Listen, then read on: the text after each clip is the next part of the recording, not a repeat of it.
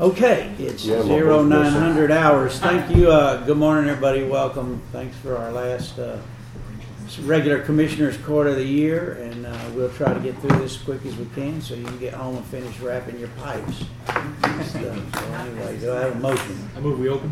Is there a second? Second. All in favor? Aye. All opposed? Motion carries unanimously. Pledge allegiance to the flag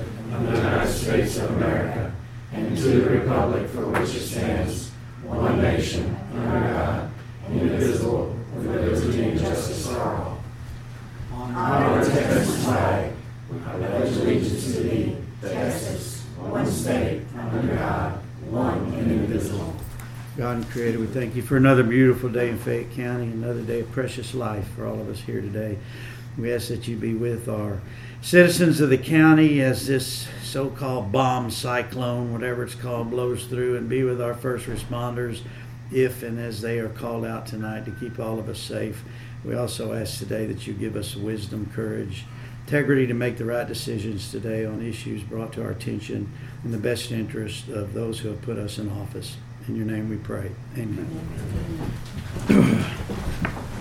That's what they call it, a bomb cyclone. So I don't know what that means. Bomb. Okay, uh, our first agenda item is to consider and take appropriate action approving the following minutes from our previous meeting of December the 8th, 2022. Madam Clerk?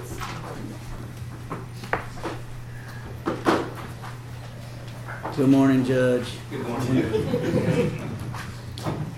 I move we approve the minutes from the December eighth, twenty twenty-two regular meeting. Is there a second? Second. Any further discussion?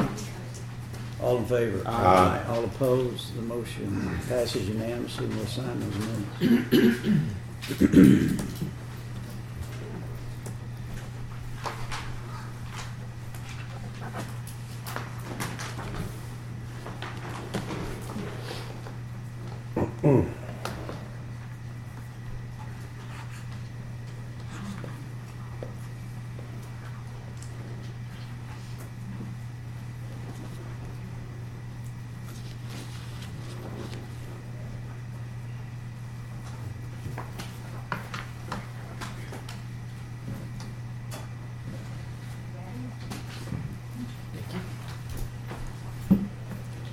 Okay, thanks. And Agenda item number two is our open public comments, petitions, requests, or statements by the public.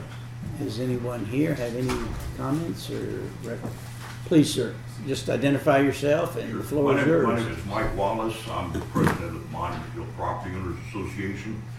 Uh, I know one commissioner, and probably all of y'all are aware that Frontier has contracted with an underground boring company by the name of Housley Group. Uh, They went before this court, I understand, and got a permit to be able to come on to their easement and cut holes to install fiber optics in the Bluffhaven Frisch Auf area. So far, uh, they've been there and they have cut through all of the underground utilities. They've hit water, sewer. Yesterday, they hit a gas line, uh, and they hit an, an electric line from Fade Electric. Uh, the they said, I asked them when I when I learned of it, uh, I contacted the uh, our secretary, who said that they she was aware that they were coming in. They marked the lines, but she was not aware of the extent of where they were going and how they were doing it. So all of these utilities marked the lines as best they could. Uh, the company didn't notify any property owners, to my knowledge, as to what they were doing. The second day they were there on the street, I went out and I asked, "Don't you notify property owners?" And one of the guys said, "Oh, didn't you get this door flyer?" And and I said, "No." And I don't think anyone else did. So he gave me the flyer representing the Housley Group, of which there's a phone number and an email address, neither of which work. Uh, we, they were, had their boring machine on my lawn, broke my sprinkler system. They did come, and I think they may have repaired it. I don't know because it's so wet. We can't tell whether it's whether it's happened. Yesterday, uh, when I was going through the neighborhood, I smelled gas. I asked the gentleman uh, who was uh, standing around looking at, at the hole in the ground, Did you notify anyone? Yes. Did you call 911? Yes. So I called 911 and I said, These guys ran into a, uh, they, they cut a, a gas line. Are y'all notified? No but we'll get the fire department up there. Shortly thereafter, Craig arrived, a deputy sheriff arrived, a fire truck arrived, and I think a couple of hours later they were able to uh, take care of the gas leak. You know, I don't mind, but right before Christmas and not hearing from the county, not hearing from this boring company, not hearing from Frontier, and just looking out there and then having uh, to be without water, uh, when they hit the six inch line, we had a boil water notice out there. There are a lot of very angry people at, in, in our property owners association. Uh, and, I, and I say angry, they are angry. And they're angry again at, at the commissioners and the, and the judge and, and, and your office. Y'all gave the permit and they're out there before Christmas. I don't know if there's anything you can do. Uh, I, I, I just want you to be aware that your taxpayers that pay pretty dearly on their homes up in Frisch Auf are hacked. They're hacked off. And if you have, I know y'all can't respond, you can't do anything. Uh, I would, I would, I don't know what, what to say other than I've heard, but I don't believe anything that I've, I've heard from uh, Housley. Uh, I've heard they're not going to be working Friday, Saturday, Sunday, Monday because of the holidays. And, and that's certainly positive. We can do without water. We've been there and done that before. Um, I, I just hope that when they hit gas lines, they would at least call and get the authorities to come in and take a look at it so we don't blow up the neighborhood. Yeah, your comments are very important to us, and although by state code, no, we can't get into a discussion, but we can, based on the comments, make sure that it's put on an agenda item for a future commissioners court.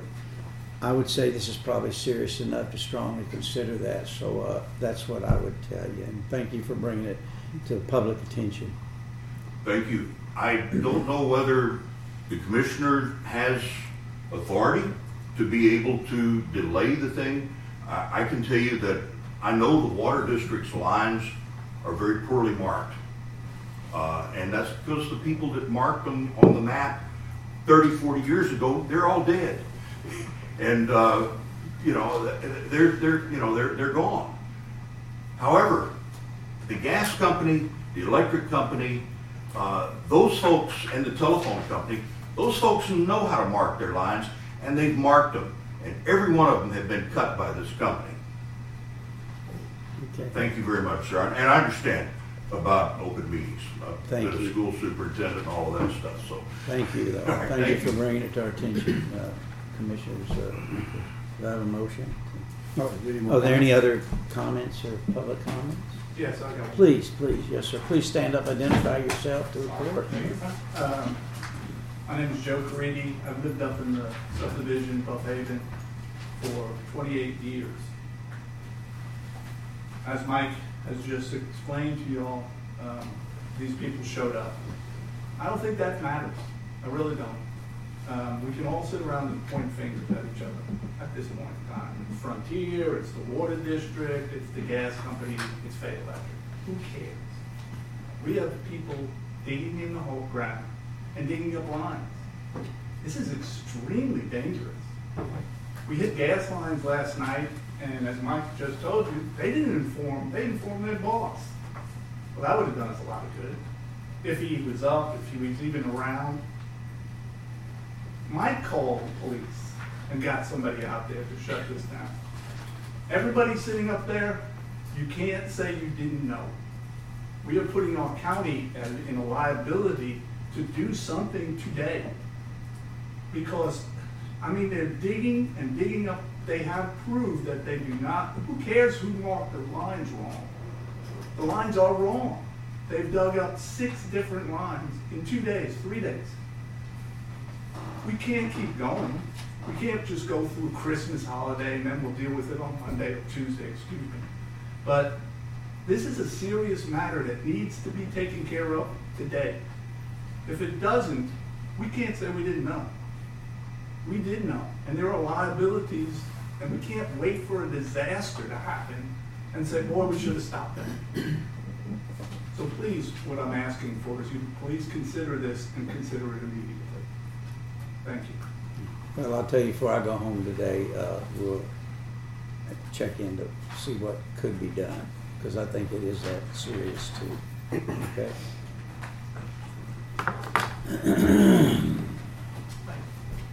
Okay, any other, any other comments or petitions?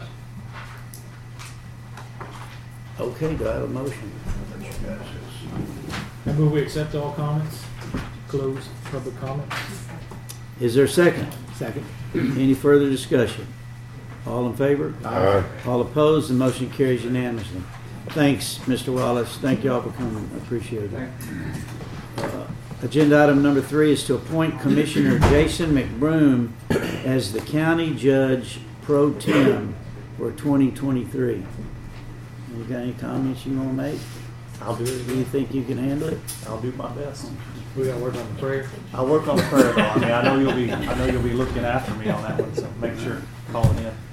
Do I have a motion? I move we appoint Commissioner Jason McBroom as County Judge Pro Tem for 2023. Is there a second? Second. Any further discussion? All in favor? Aye. All opposed, the motion carries unanimously.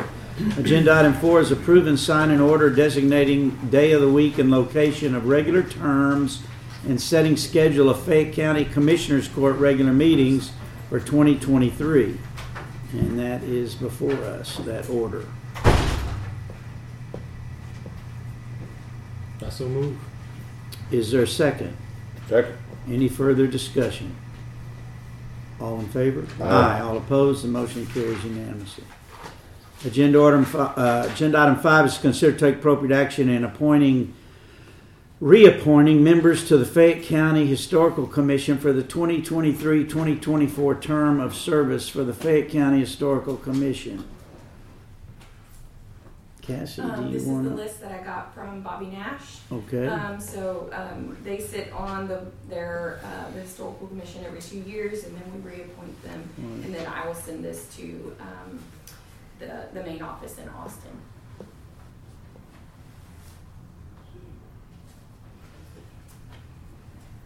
okay.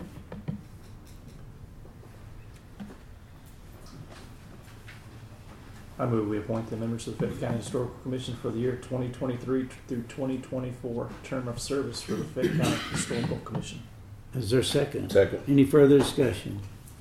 All in favor? Aye. All opposed? Motion carries unanimously. Agenda item six, discuss and consider take appropriate action concerning an expired lease agreement between Fayette County, lesser owner of Fayette Regional Air Center Airport, and IMCO, the lessee. Deborah, you and I think we have Blake here to discuss, so our attorney, so you want to present?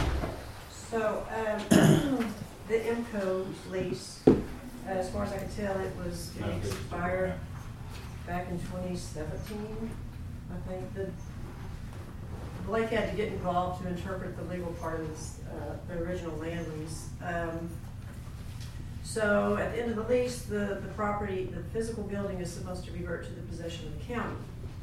So the- this particular building does need some repairs on it, and so, um, there's been a bid on fixing the hangar so that we can lease it out.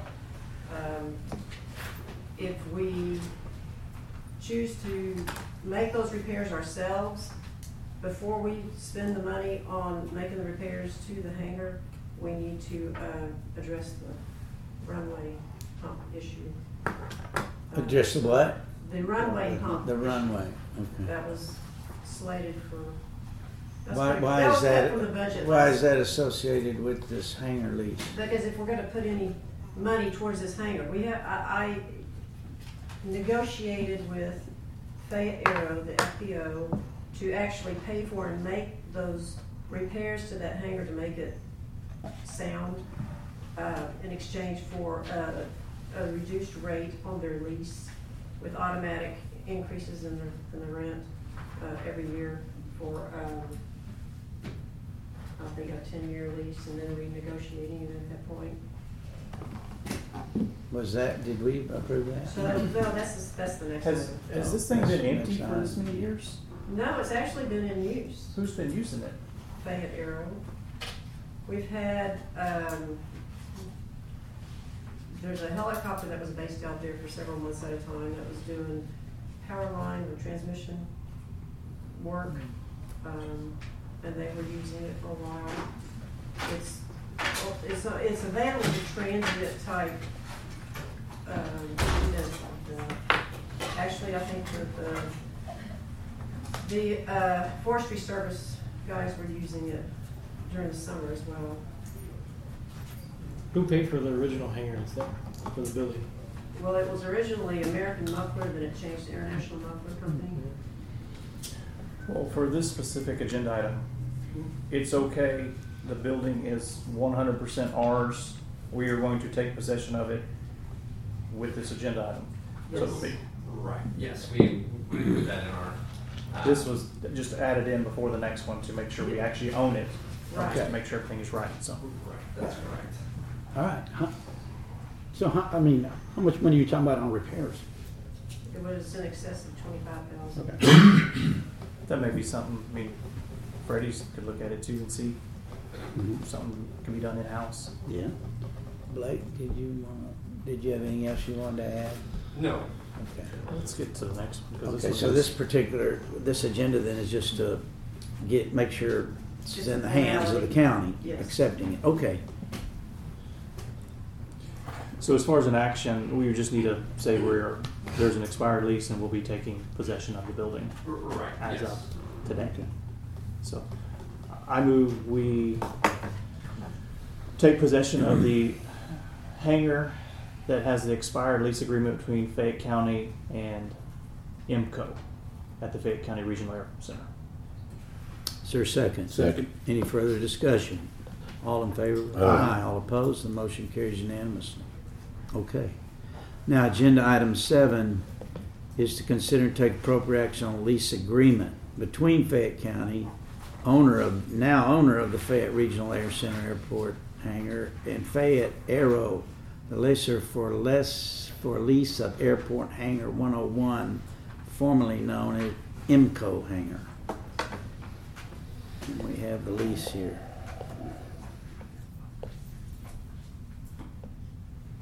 But this lease agreement is knowing that they're gonna make the repairs, Yes. so we may not approve this if we're gonna make the repairs ourselves, right?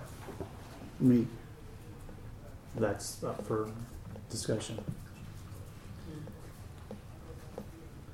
I mean, I kind of, I, I would rather just keep it the same and we do all the repairs ourselves and get, maybe we can get some in-house people to go do it, mm-hmm. especially if we're slow this time of year. The other thing is, I think the price needs to be discussed between the, the advisory board. I mean, because everybody's gonna have a stake. I mean, the money coming in, it gets offset by everybody's percentage, which is on the advisory board.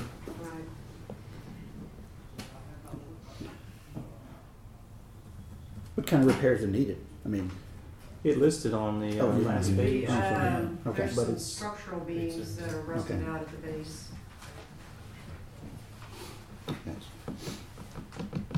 Well, why don't we do this if we're not in any emergency situation here is push this before the, has the advisory board, airport advisory board looked at this or met on this? Why don't we do that first and then bring it back to the, can we do that? Bring it back to the court? there's a lot of things on here that, And the, between all our guys, we, we're, they're more than capable of doing a lot of these things. And probably doing it a lot. I mean, Freddie used to build metal Absolutely, buildings, so. direct buildings, and so they know firsthand exactly what needs to be done. I'd rather do that. Oh, you think? Yeah. We got to do the office, right? we know what to do with this. Absolutely. Well, Yeah. we'll get out there, let's go out there next week sometime and we'll look at it and see what we do. We should. Tuesday or Wednesday, please. But Whatever, it's fine, yeah. I have vacation scheduled at the end of the week. Yeah, that's fine. I mean, if not, we'll get it for after the first year. I mean, it's- So, well, we can do that. okay. So you can just defer action item seven to a future meeting? Yes. Wh- When, when can we have a meeting then with the advisory board? I mean, when are we gonna soon as schedule I the can get next, sometime in January? It's gonna have to be January, Yeah. there's too much going on That's fine. at the end of the year. Okay. So we just defer action on this, no action or? or move We'll defer to defer future meetings. Okay. All right. Ain't no big rush, has been sitting there since seventeen. Okay, so we gonna we'll have a motion to defer this thing?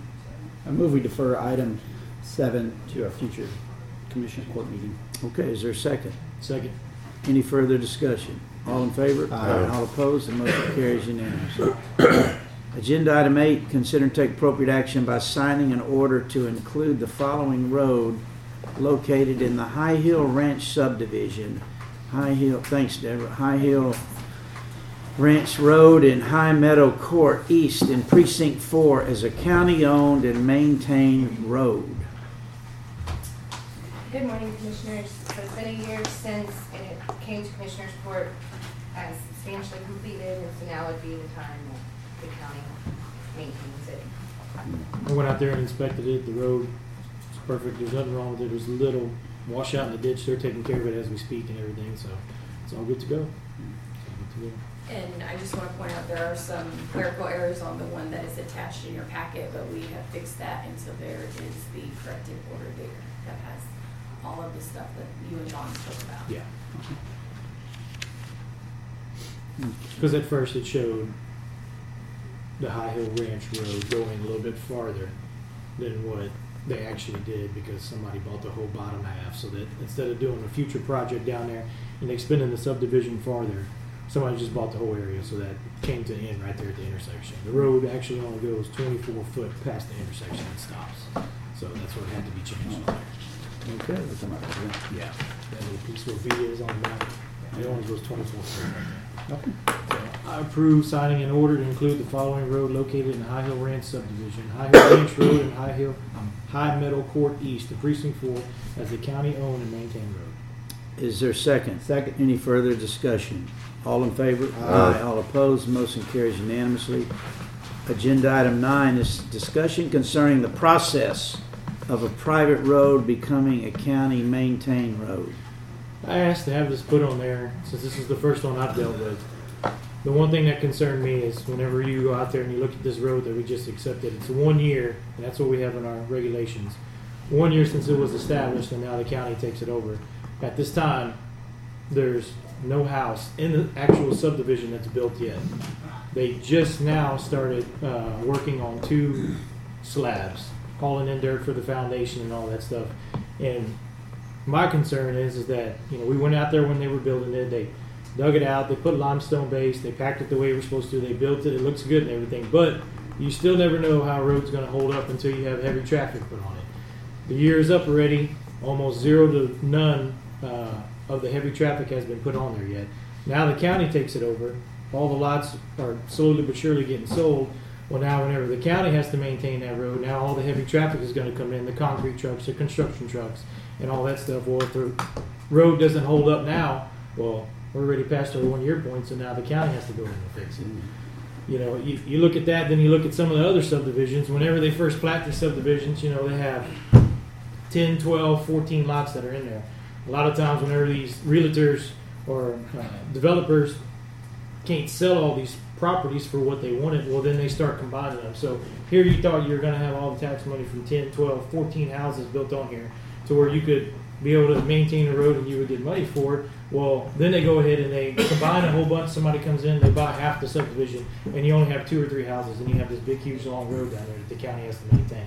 I don't know if we need to change it somehow. I know it's going to take a lot of work and thought process, and Clint and Amber's office and everybody in the commissioners, but I don't know if we need to extend it to longer years, two years, or if we need to put something in there to where after 50% of the subdivision is developed, then the county takes it over. I don't, I don't know. I just brought this up today because it just happened, so I figured I'd put it on everybody's mind and start thinking about it. Maybe in January we can revisit it and see what we can come up with. But I just don't want the county being on the hook for all these roads and uh, they fall apart whenever all the construction starts. Or like you could do it like seventy five percent sold, Yeah. something like that. I have one subdivision on one fifty four, uh, right outside of West Point. I think was put in in the late nineties. And forever there was one house, and just in the past few years there's been two houses added. So there's three houses and three roads, uh, and most of it's not even on. I mean, they just use one road; they're all by each other. So it's just sitting there. Yeah. I mean, I mean, I don't know in the south end isn't that prevalent to have all these, but I don't know on the north end. Luke, you Yeah, got. I mean, I mean, every meeting we have more and more up there, and so I mean, that's a that's a lot of stuff to have to maintain one day. And if if all of them slowly but surely start going bad once construction starts, well, man, he's going to be inundated with work and swamped, and he doesn't have enough money in his budget to take care of that. So, uh, I'm just trying to look out for the county a little bit. Yeah. You're right. I mean, you know, you start getting, you know, a lot of concrete trucks. They can, they can really, they'll, they'll tell you if your road is any good or not after. What, what was the intent of the one year? So it Uh, sits thank there. So I mean, somebody couldn't poorly build a road, and it, and then it just falls apart, and the county was stuck with it. It's just sit there for a while, but that's the issue. Is most if it sold and houses were being built during that, you'd see how it holds up. But in this case, like he says, nothing started being built to the very end. Yeah. And I mean, the know. way the the way the lay of this land is, and a bunch of the other ones that I've seen, is that the the property slopes so bad. So whenever they come in and they build their their pads for their foundation, I mean, they're hauling in tons of fill dirt. Uh, I know the property Yeah. that they're working on now. I mean, they're going to build it up. Oh man, I think it's like I don't know, four or five foot on one side. So think about how many trucks are going to be bringing in fill dirt in there and tearing up the roads and stuff like that. So, uh, like I said, it's just something to think about. Because you can build a really, really pretty road and build it really poor but make it look good. but then the traffic will tell you if it's any good or not. that, that could be an issue. So we need to look at our uh, subdivision regs right then, or our road, that have to do our roads, see if we need to modify or amend to, okay, um, Whenever everybody comes back in January from do you have any comment from the permitting office? You have No, I comment? did tell Clint to talk to him about it a little bit, and he did see Drew's point, but he's just trying to figure out what would be the best way to approach it, Mhm. whether it's the fifty percent or two years. I think he just wants to discuss it with you. Okay. It's, it's going to be, it, it needs to be addressed, and I think we're just, everybody, How can Get we, some what, ideas. what do we need to do to get with our, our permitting office and our? and- We just and need to accept all comments and go Yeah, get with Clint when he gets back and Mhm. work something out, and then come back to the court. it's legitimate. I move we accept all comments on item nine and address this at a future meeting. Is there a second? second. Any further discussion? All in favor? Aye. All opposed, the motion carries unanimously. Agenda item ten, approve the application for permit to lay temporary water line in road right-of-way submitted by Magnolia Oil and Gas Operating LLC for said water line to be placed along Rocky Creek Road. Ruther Road, Fritz Road, Barron Road, Rosnoff Road, all in precinct two, public county roads located in Fayette County, Texas. So all application fees have been paid and all the paperwork is complete. Long way. And they were supposed to call you, did they? Yeah. Okay. No, they, they contacted me. All is good. I move to approve the application submitted by Magnolia Oil and Gas Operating LLC to lay a temporary water line in the said road right of ways. Is there a second? Second. Any further discussion? All in favor? Aye. All opposed? Motion carries unanimously.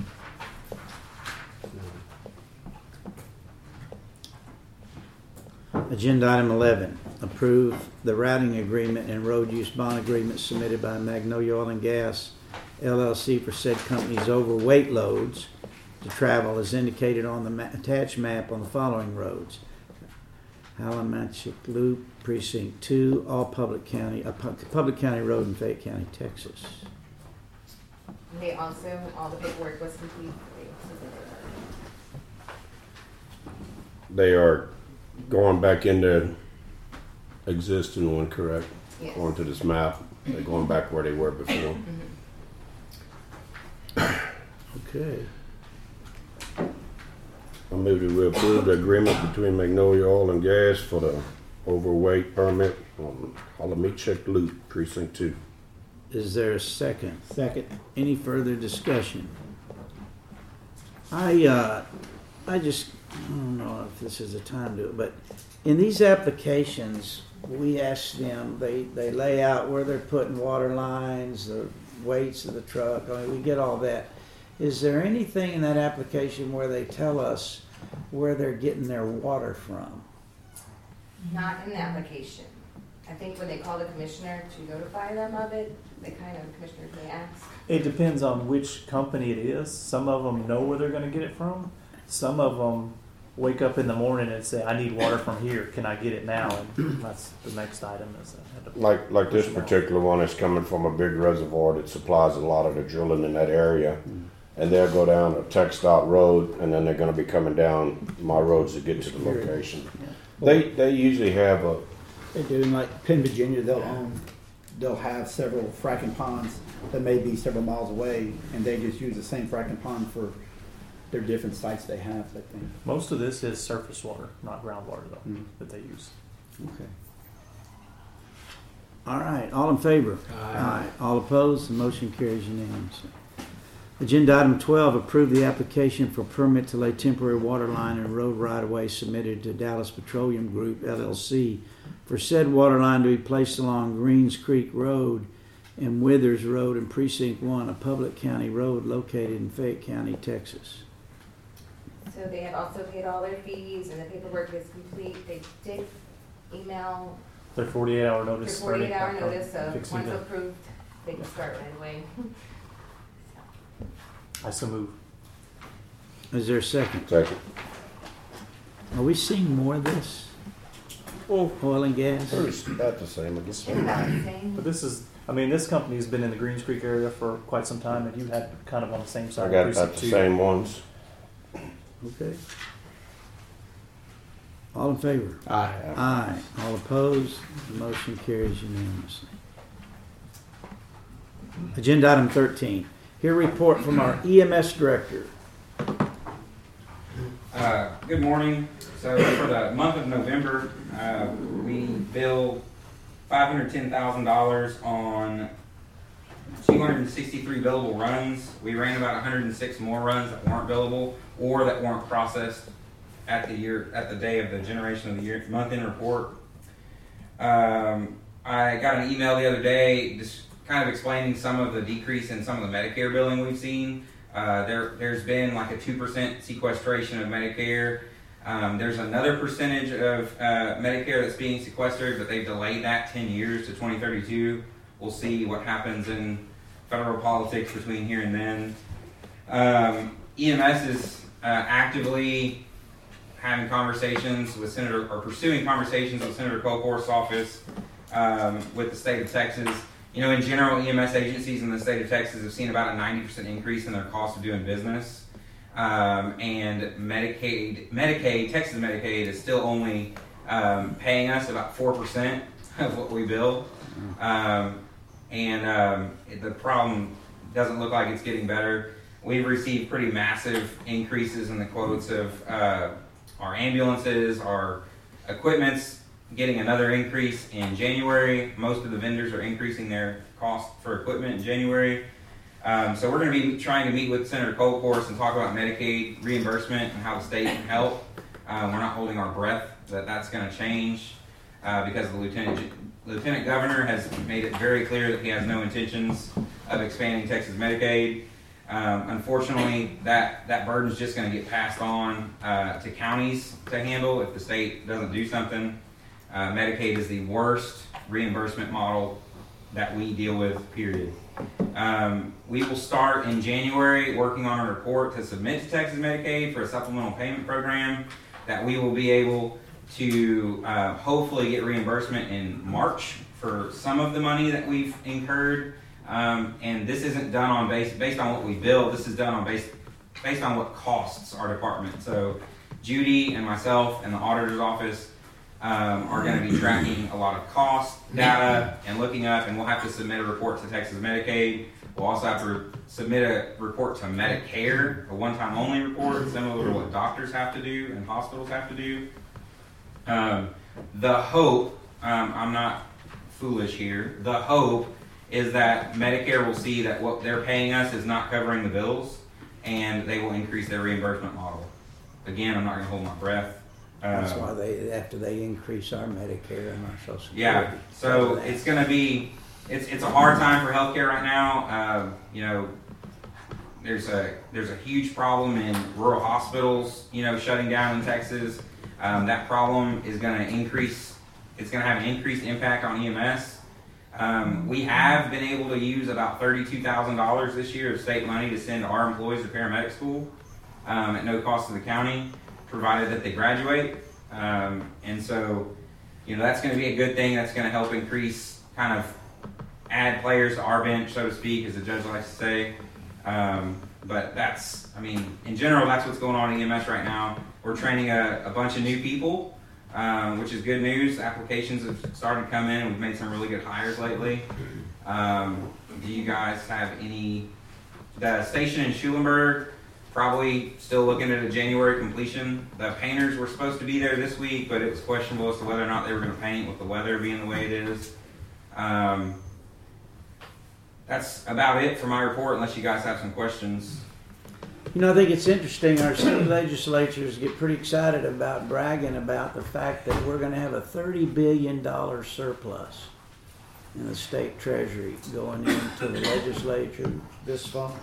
I wonder if anybody's thought about is there possibly room for any legislation to assist our EMS and our and some of these other you know, first providers and stuff that are struggling and having issues with this. Uh, I don't know. I mean, if, if, if the federal government won't do it, maybe the state government. In the last Through- legislative through law. in the last legislative session in Texas, they did something. You know, I don't I don't want to come across like they're not doing anything to help EMS. They invested, I think it was twenty six million dollars directly to educating EMS people in the state of Texas, and they tied that reimbursement to these people actually have to work on ambulance. Something something like sixty percent of the people in the state of Texas that carry a paramedic license don't work on an ambulance. They carry an active license, but they either work in a hospital um, or a thousand other opportunities, or they work in administrations. Uh, so they tied this money to you have to actually sit on an ambulance for two years and work if you're going to take this money. Um, but the Medicaid's a big political football, so they uh, Right. when Dan Patrick says they're not going to extend Medicaid, they're you know generally not going to extend Medicaid. But um, hopefully, we'll Well, could there? My, my just my thing is, could there be a separate piece of legislation that I mean do with Medicaid? Yeah. They come, but I, I don't know. We can talk to Senator Course about that. Well, I'd like to, I'd like to take this opportunity to thank the judge. Uh, you know, a for hiring me, giving me the opportunity to serve the county. Um, B for supporting us along with the other commissioners. Thank you all for your support of EMS and helping us get to a spot where we're kind of prepared to absorb some of this impact that we're facing right now. Um, it's been a joy working for you. I don't know if any of you have ever interviewed with a three-star Marine general, but it's a pretty uh, intimidating thing to walk into. Um, and I appreciate all the support you've had for me and for our department over the time I've been here. Are you looking for a pay raise? I mean, if you want to do something in your last couple days in office, as long as Judge Miller doesn't take it back. Appreciate your comments. Thanks, Josh, and all you've done. Josh, you said that the reimbursement rate with Medicaid is four percent of what you what you bill. Medicaid. on, on average, yeah. So, it's, So you, you bill out. It's I mean your total gross charges are just so everybody knows these numbers is five point three million dollars of gross charges. Eight point one percent of that was Medicaid, and you're only going to get paid four percent of that. correct. So about Not on very average, and again, what we charge isn't necessarily a, a reflection of what it costs us to run a call. It's industry wide. This is what we have to do to pay the bills because they're going to pay us based on a percentage, not based on what we can prove we need. On average, I think we bill about for an ALS ambulance run. I think we bill about two thousand dollars, and I think we collect about five hundred dollars if we're lucky from insurance. So this year, the gross billing is way less, but we made way more in profit. So we we inflated some of our so Blue Cross Blue Shield, for example, their allowable rate for mileage is twenty-two dollars a mile. I'm gonna lie when I say this, but I think Medicare's is like twelve. So every every patient that we take care of that has Medicare, that's getting wiped out. Um, that that difference, that ten dollars a mile, is getting wiped out. Again, bear with me on those numbers. Twenty-two is correct. I don't know about twelve. Um, so we, we're billing twenty. So we're billing more, but we have a large percentage, fifty percent Medicare. Uh, no, Medicare sixty-four. So sixty-four percent of our bills are only going to get paid at twelve percent, but every single Blue Cross bill is going to get paid at twenty-two. So that's kind of it's a balancing game. So you'll see our average price per transport go up, and what we're hoping to do is capture some of that in what we collect per transport. A lot of it's in contract adjustments. Yes, and the No, no Surprises Act is has said if you accept payment from an insurance, you've accepted payment. You're done for for us and for ERs and stuff like that. Okay. Thanks, John.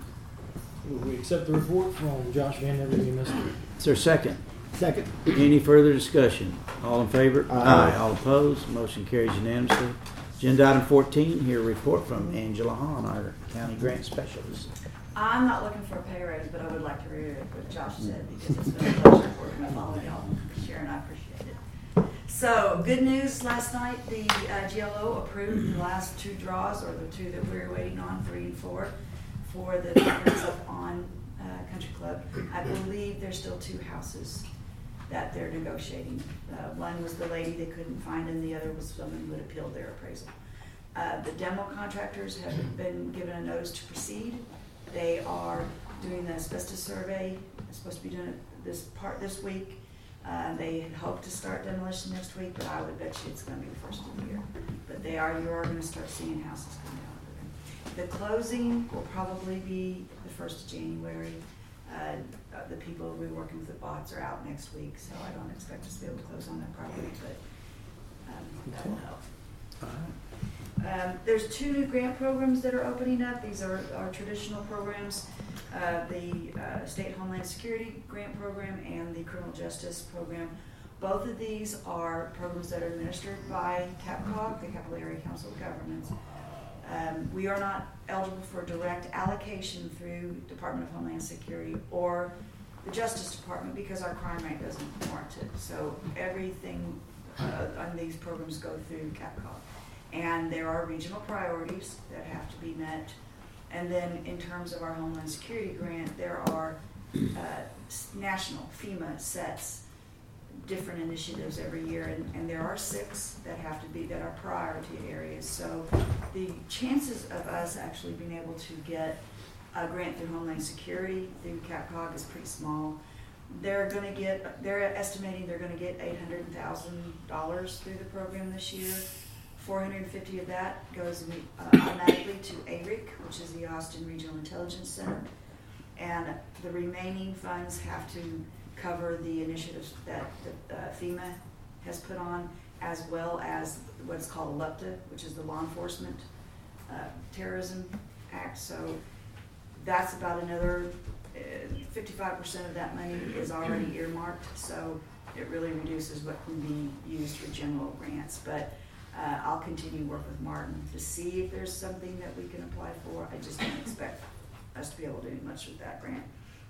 On the other hand, excuse me, the, uh, the, uh, CJD program, this is the one that we apply for, uh, annually, and we usually get, uh, law enforcement equipment for the sheriff's department. Um, I know that uh, Deputy Zimmerman has got, has some requests that we look at, and so I'm gonna work with the sheriff's office to determine if, uh, some of the things that, that they need, uh, outside of maybe some of the narcotics or, or equipment and things like that, what we traditionally apply for, that we might look at these other items this year, but I'll get with them and then I'll bring that back to you to see what they want to do. The um, LCRA grant, Community Development Grant, is opening in January, and it closes at the end of January. Uh, Josh and I have talked about a couple of things that we might want to apply for, because the county is eligible to apply this cycle. So they have two cycles, one in January and one in July. And uh, so, again, we, we have a couple things we want to discuss, and we'll bring back to see what y'all want to do. If you have a project in your precinct that you would like us to consider for the community development grant, let me know. because this is a good time for us to apply.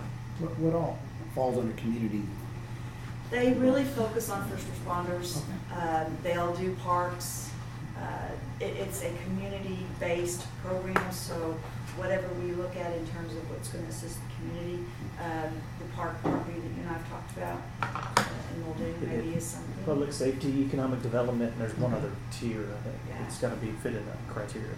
But they do, they do, uh, give back a lot to first responders. I mean, that's one of their priority areas.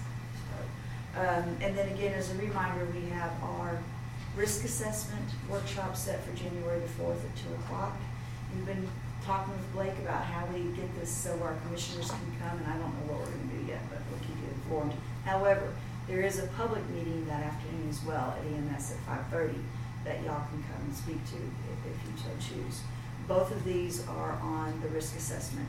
The meeting at two is not necessarily, it's not really open to the public, it's open to those people who are participating in the plan development. Uh, the public meeting at five thirty is for the public comment for the same items. Okay, Uh, Judge, I'd like to thank Angela for helping find the money for the Muldoon Courthouse. It is, it is completed. We were gonna do a walkthrough this morning, but it just wasn't enough time. Uh, but, uh, K and K Construction had, they com- completely, completed it now, and, uh, it looks like, I mean, it just, it's a beautiful That's- building now.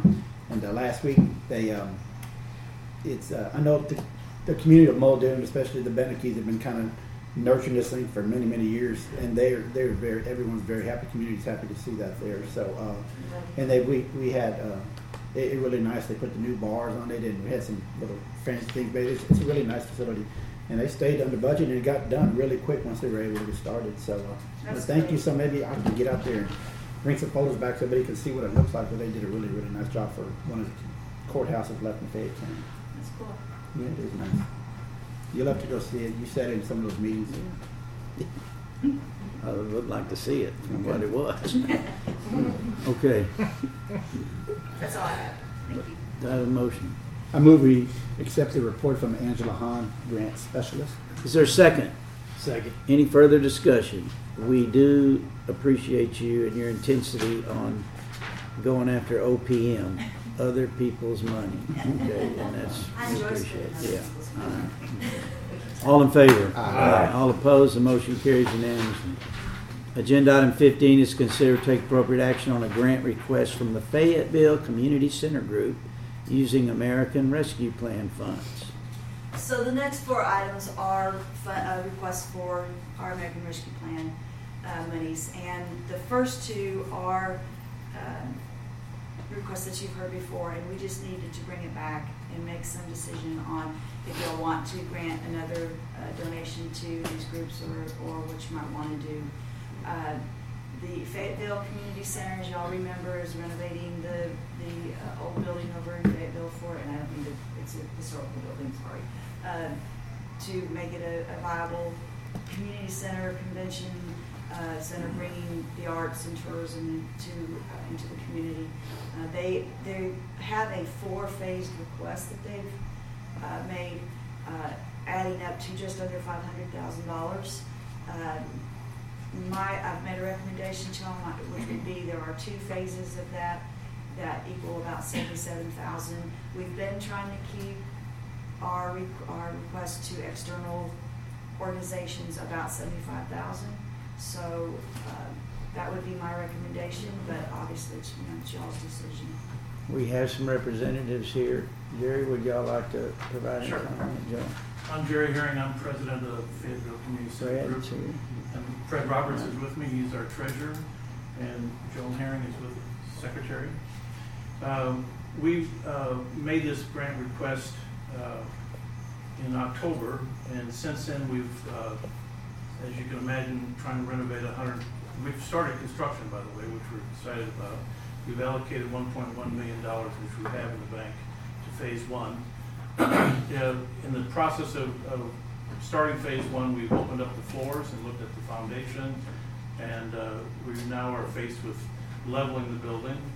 Uh, For some reason, one corner of the building decided to, to drop about seventeen inches, but uh, we're dealing with all the, the structure underneath the building. We're gonna have to prop up the entire building and put in a new uh, foundation below it. Uh, we still believe in this project enormously. We think it's gonna be a huge asset to Fayette County. And so we're looking for all the help we can get. Uh, just this past, uh, two weeks, we brought in another eighty, eighty thousand dollars in gifts. Uh, we're actively, uh, uh, soliciting funds and other grants. Uh, we've passed, uh, two point seven million now with over four hundred and fifty individual gifts. So we have broad support. I think that this will be a, a shining star in, Fayette County and will benefit, people for years to come. So we're, after coming out of COVID coma for a while, we've actually been getting people excited. Once the barricade went up around the building and uh, selective demolition started, uh, people are now starting to get excited about the building again. Uh, We would hope that the county could be uh, a good partner in this and help us out. Uh, uh, We're in a a critical place now, construction-wise, and dealing with a, you can imagine uh, remodeling a hundred fifty-year-old building, there's a surprise about every three days, so. Anyway, that's our pitch, and uh, uh, hope you can help us out. Thank you. Because we figured out, I know, you know, I know we talked about it whenever everybody came to us the last time. We were talking about everything that needs, still needs to be done in the county.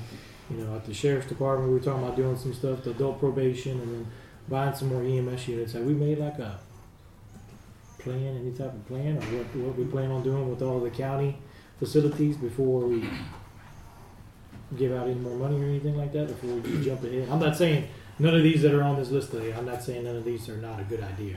I'm just asking before we move I forward. think know that's we a legitimate talking about question, and we've certainly gone out to those areas. I mean, those have been our priorities from the It has beginning. been.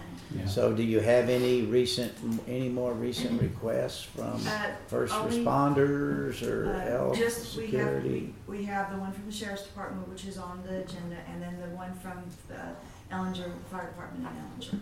Those are the two, uh, new requests that are related to health and public safety in the county. Um, We've talked, Josh has talked about another ambulance. Just for your, uh, education, we have two point, Seven. Two point seven? I thought you tried the other two point seven. No, Two point 2.4? four. Okay. Hang on a minute. Does that, does that include everything that got drawn out for the Schulenburg station already? or- So this is everything, and so Schulenburg, we are looking at, um, here we go. We have two point four, uh, just under two, just over two point four million left. So for Schulenburg, we are looking at, Cindy gave me all this stuff, and I, I, you know, put it away where I could find it. There's a, there's a hundred thousand dollar check for that on today's. Yeah, I saw that. Yeah. Yeah. So we, we've paid out, uh, four hundred and twenty-six thousand on the Schulenburg station, and that bid was five hundred and sixty-nine. Five hundred ninety, I think so. It's almost six hundred thousand. Okay, so we've got a couple hundred thousand, so, uh, we've paid out so far to date for them is four hundred twenty-four thousand, five hundred sixty-two dollars. So we have another couple hundred thousand that we have just to make, keep in reserve for Schulenburg. We also have the ambulance that Josh is approving. Sorry, Barry the lead. That's supposed to be delivered next month. So, And that we did was, an inspection yesterday. that, that's a total of three hundred and thirty thousand because that's the ambulance and the equipment. This is completely outfitted. So those are the only two outstanding projects that we have uh, at this point in time. So, Has anything, anything more been said about adult probation? I know the lady came in here that one time and We, we looked at it, but we just haven't, we're trying to get the, the Main Street annex finished first, before we send somebody over there. Yeah, we were looking at the roof possibly and expanding, expanding some offices probably in there. The roof's been done already, I The believe. roof, yeah, okay, but so But the offices, offices. and that's what's and the gonna, restrooms, right, that was Right. one of the yeah, ones. that- they're. And again, those are all viable projects. and that all be paid out of ERP. Yeah. Right. And one question for Josh is, are there enough the helipads in Fayette County? Like, I know, I, I remember we talked about one at Cistern a long time ago. Is there an actual helipad in Cistern? I mean, because Cistern is stuck pretty far off on Flatonia, or kind of out in the boondocks. I mean, Uh, I mean, I know there's some, it is. So, so, So, I mean, can you know- kind of, I can kind of help. Angela asked me to kind of hang around until that agenda item comes up, and I'll share some perspective Okay. on that then. I just want to make sure that we have them spread out in the county enough that, I mean, because they're pretty important. The Okay. pads, we need to address I that. think that's your legitimate, your, your question's right on. I mean, do we have enough money uh, to, Yeah, to I, I di- mean, I'm direct not, in the I'm right not saying places? we don't want to give Yeah. money to these organizations, but I don't want us I to give think this that's money great. Yeah. out and then all of a sudden Yeah. we're like, oh my god, we got to do this, we got to do this. Where are we going to come up with the money? We should have looked at that beforehand and not after. So I just want to make It sure appears we have we're enough on- to cover Yeah, everything. it or I don't appears know we're on track. We seem to be, I mean, yes. Okay, okay. I, I, I think we've been very conservative in how we've spent the money as opposed to, to some other counties. And so I I feel a lot better about the report that I will make So on this specific item for Fayetteville, if, if we would approve two phases, like seventy-seven thousand, and then we get done with our money, and then we come back and say, okay, we still have, That's always an option, we have, of course. you know, four or five hundred thousand dollars left that we need to spend, can they then come back and we go back and say, listen, can you come, put another request in and then maybe we can help you with another mean- phase? A- Until the money's gone, Mm-hmm. it's there. I mean, and we can use it as we've been using it, um, and focus on our public health and safety and, and the tourism. Those have been areas that we have really tried to encourage, so uh, that's, would be y'all's decision. Okay. Well, This I, the- I I- make a motion Okay. then that we just authorize your recommendation for seventy-seven thousand this time around and, uh, go with that.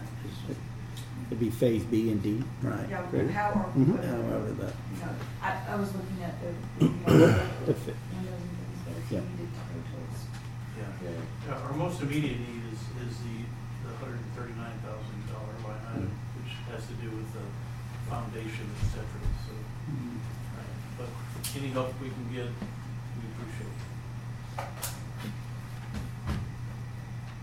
Okay. Sounds good to me.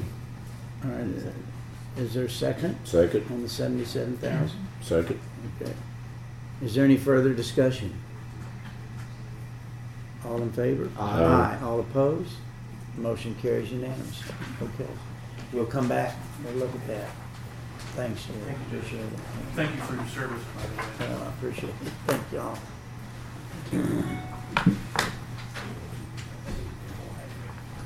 Sorry. We still have to, at the end, too, all the interest that has been earned, we'll have to figure that out, and that'll be distributed as well.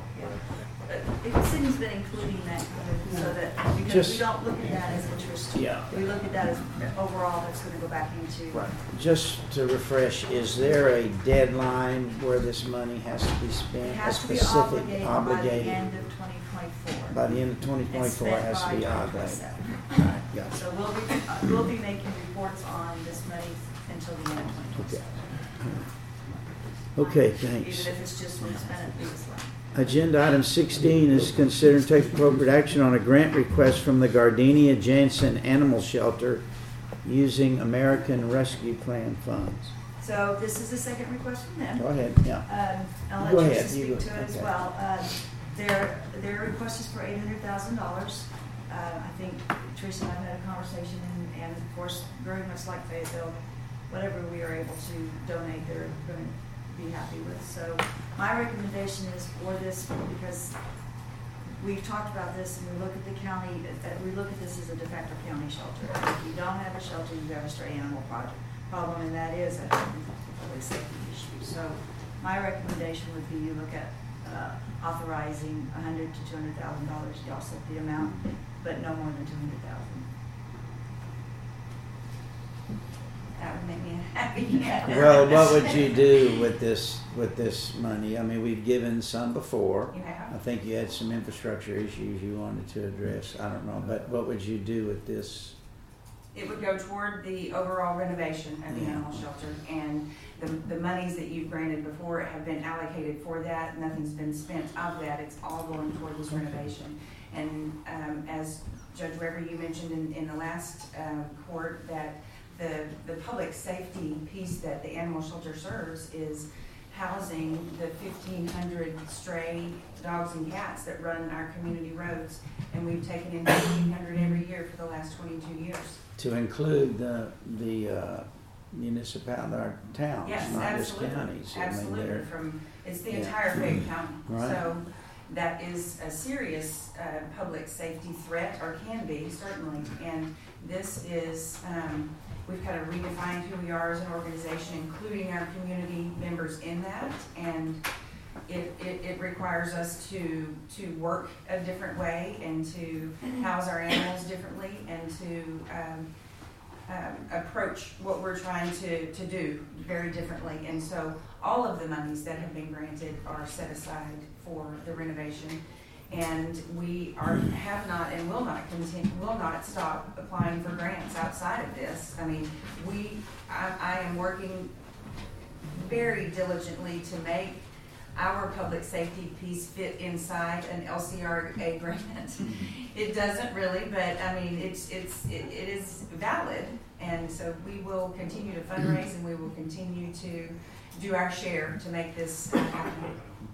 I think it's important for everyone to know that that you've raised three hundred fifty thousand in the last three years. We So have. y'all are continuously, Mm, you know, raising money, not just asking for a handout. Y'all are working, y'all are, you know, working on the side, trying to make sure that there's more money coming in, so you can, you know, and that's it's important because we always always say whoever you give the money to, we want everybody to have a little skin in the game, and y'all Sure. definitely do. That's very important. But it is an issue with, you know, I've, I've had to call before of stray animals, and you know they have to go someplace. Thank you for bringing that up. Yes, we are constantly fundraising. Uh, Clearly, a lot of that goes toward daily operational costs. It costs a lot of money to house. Right now, we have sixty-four animals in kennel, in care. Costs a lot of money for that. And, um, so yes, we, we're not gonna stop fundraising, uh, regardless of what, uh, is granted.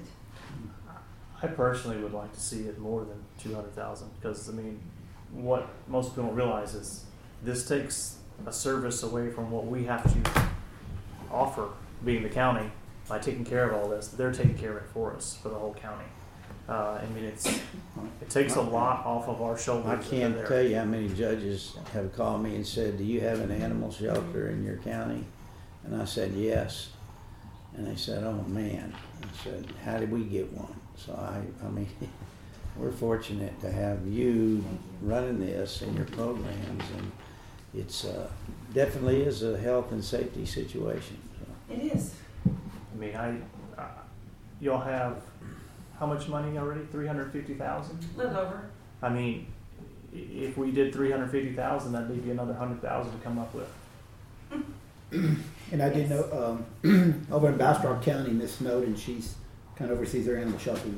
And I told her what we're budgeting, and she said, God, she said they're, you know, their budget is, we're talking about a million dollars over there. So, Yeah. and you know, they're just right next door to us. So I know it's very important if it's got to get funded somehow. And their shelter is uh, attached to the county, but they're, they cannot house that many more animals than we do. I mean, they, we're pretty much, it's very comparable. Well, uh, let me ask you a question. You don't plan on going anywhere anytime soon, do you? Phew. I know where do she not. lives. I do not. I'm gonna see Okay. this through. I'm on a mission. All right. If you don't mind, I- I'd s- say that I'm, I'm the president of the foundation and uh, have been a part of the shelter for many, many years. And um, as a county resident and taxpayer, also and, and federal taxpayer, um, if, if you guys feel more comfortable with, with doing it in a phase, this is not something we need immediately. If you guys want to see the other needs in the, in the community and then have this lump sum that's, that's sitting um, at the end of all this, because I would imagine here in the next year, um, we will be in the middle of construction. And you know how construction goes, it's probably gonna be several months, if not a year, to get the construction done. So we're, we're not in dire straits as far as time goes. So if you feel more comfortable sitting back and saying, hey, we've got this left over from, we funded all the programs we wanna fund, we will, we appreciate the partnership and, and have for, for decades now. Uh, we, we appreciate anything and everything that you guys do, so thank you.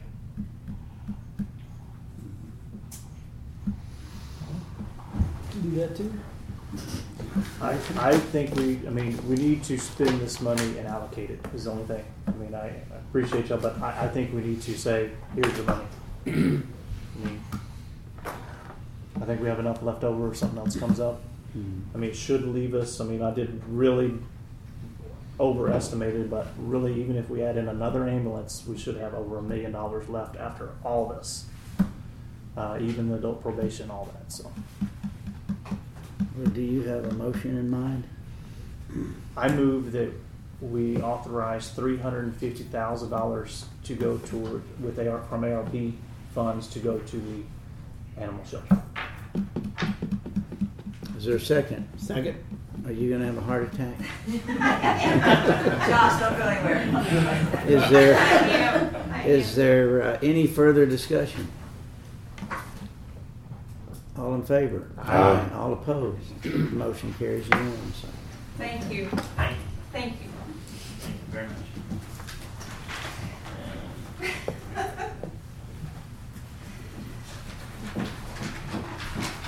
Thank you very much.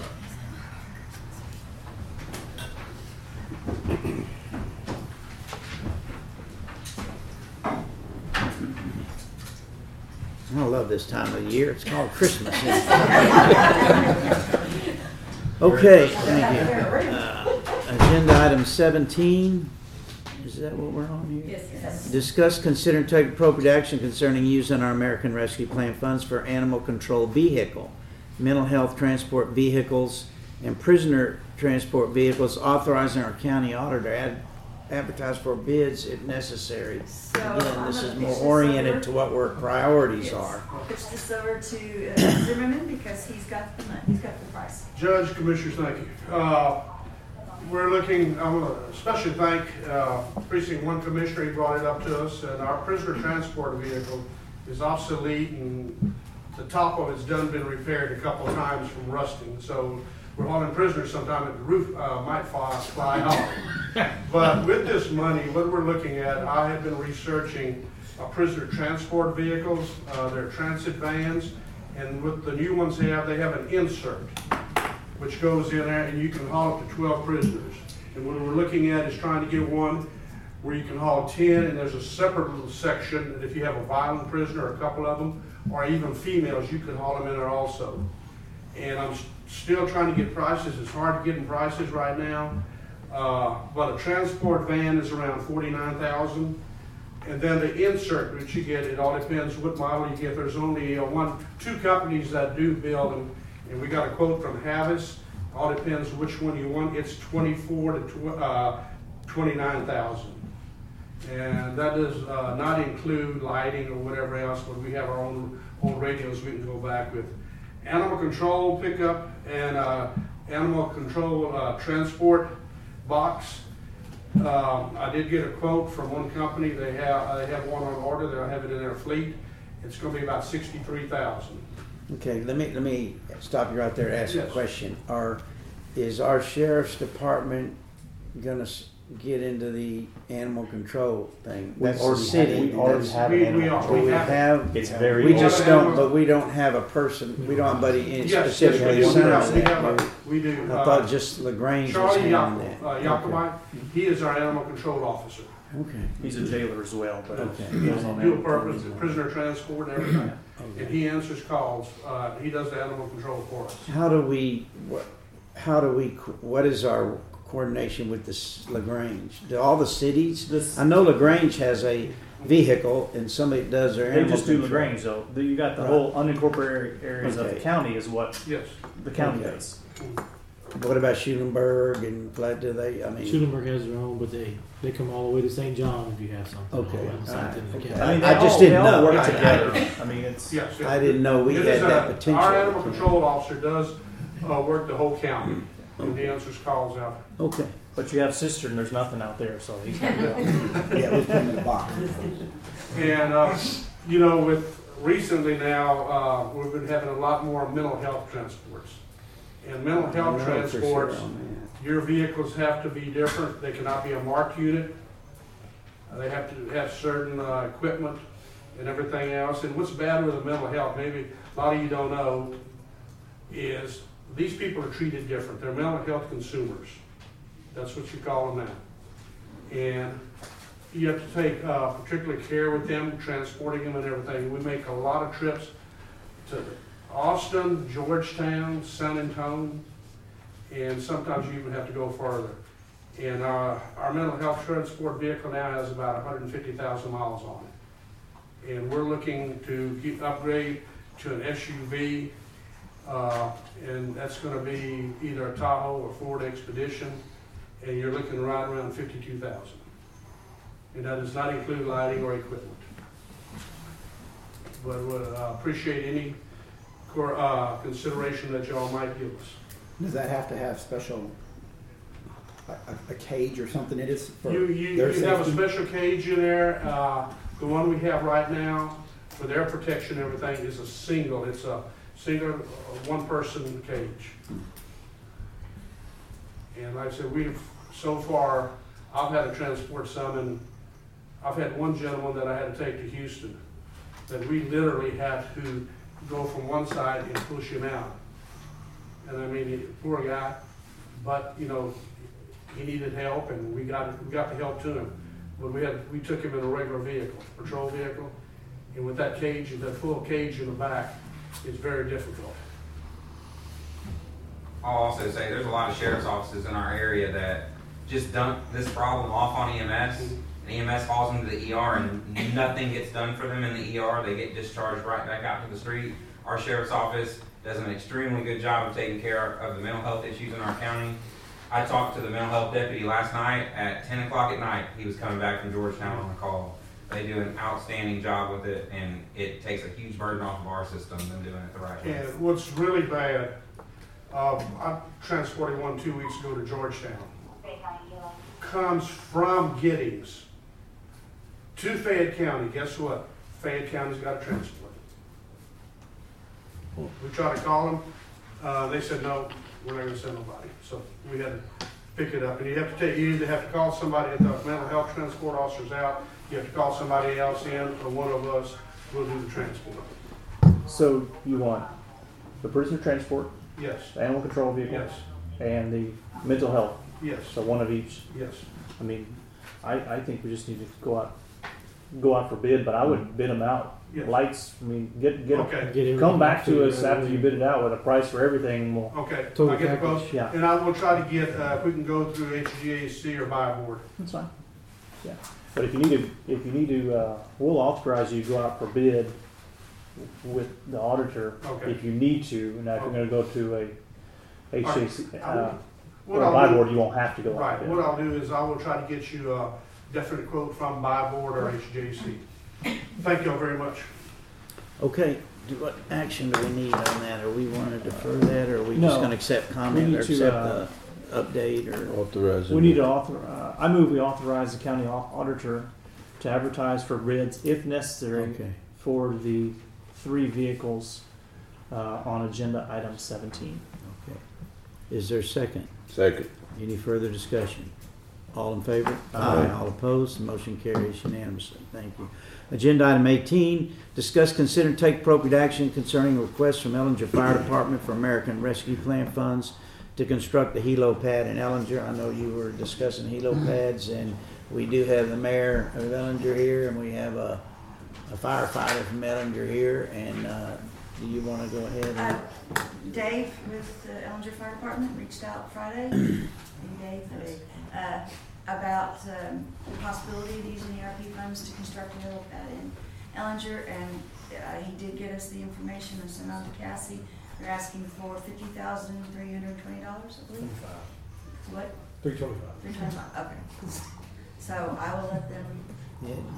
Dave, you want to just say a few comments on, on what, what the advantage or why you think we need hello pads there? I mean, just share that with us. You bet, yes. We, it's very much needed in our Ellinger area, the Ellinger community. Uh, we're of course on seventy-one. And, uh, a lot of times we'll have wrecks right on the highway and, you know, care not to block the highway, shut the highway down for a helicopter. And so this would be only a few blocks off. Um, yeah, it would be very much appreciated. We appreciate the money that the county gives the fire department on an annual basis. Um, however, we've, we're looking at buying another apparatus that's gonna cost us near four hundred thousand, and so we're saving our money, saving, you know, some of the monies that y'all are giving us for that. And we, we're getting more and more of these calls, and as, you know, all of our population all the areas of the county is growing, and so, um, this would be a really great shot in the arm for the, in the community level. As EMS uh, and a fireman, I mean, you can talk this, I mean, two o'clock in the morning and knee-deep mud out there trying to set up a helo zone with lights that the batteries don't work and other things, but you see an advantage to making a pickup, getting them to this pad where you can get them quickly to So we currently have helipads. Uh, obviously, the Air Evac base in Lagrange, the hospital in Lagrange. City of Schulenburg has a helipad. City of Fayetteville has a helipad. Um, we do not have a helipad in Flatonia or in Cistern. Uh, we have a place that we use in Flatonia uh, on the railroad track. Um, that is not our property, um, but the police have came to run railroad trucks off of their own property before, and that did not go well. Um, so the benefit to having a helipad, it's it's they've already done the homework. They've talked to the base pilot supervisor at Air Evac. I've talked to PHI. PHI said if it works for Air Evac, it works for us because it's all FAA standard. Um, the benefit to having a lit, concrete, secured landing zone is we don't have to call the fire department out at three o'clock in the morning. Um, and if we do call the fire department out at three o'clock in the morning um, and they're not available, we don't have to just figure out something. We operate right now on what's called a PILA, a uh, I can't remember the what it stands for, but it's a it's basically a pre-established landing area. That's PILA, pre-established landing area. Um, with the pre-established landing areas, they, they have to meet certain rules. What we currently do in Ellinger is if if the farmers are mad, we land in the grass out there because there's you know it's solid ground, we can land on it. Uh, in, a, in some vacant lots in Schulenburg, obviously, it's, or in, in Ellinger. Obviously, it's not a very sustainable plan as those lots sell off and get developed. That's going to be a problem. Um, if it's wet, we either have to shut down Highway 71 or shut down some of those roads in Ellinger uh, and land a helicopter there. Um, I do think there's a benefit to it. Um, and like I said, Ellinger did all the homework on this. They reached out to us, they reached out to Air Evac, and they seem to have done this to specifications. So. You got one in Schulenburg? Yeah, I'll tell you what, it was a life saving for the fire department in Schulenburg because as many times as we got called out, like you said, throughout the day and in the evenings and all night long just to set up a landing pad. And I'm not saying it's not an important job you need to do, but you know, whenever you call out thirty something guys just to have four guys standing around a helicopter, it's nice to have it set up like that to where they don't have to page you out all the time. To where, you know, those volunteers whenever their employers get mad because they leave so many times, it's nice to have it taken care of and you don't have to have them there for that. And oftentimes, we'll do the page, uh, Air Evac's been lifted, they're eight minutes out or seven minutes out, and, you know, it's one o'clock in the morning, and to get your people to get there and get on, get on site. The setup at LZ is kind of pretty stressed, uh, pretty. So, so you talk, you're talking about putting it up there close to Tobias Road where it'd be easy ac- accessible for the ambulance to get to the, Yes, there'll be a. it'd be right there, right there. Walkway So that, uh, you It'll guys be- can park right on Tobias and. It'd be right there. Right on concrete to the pad, yes.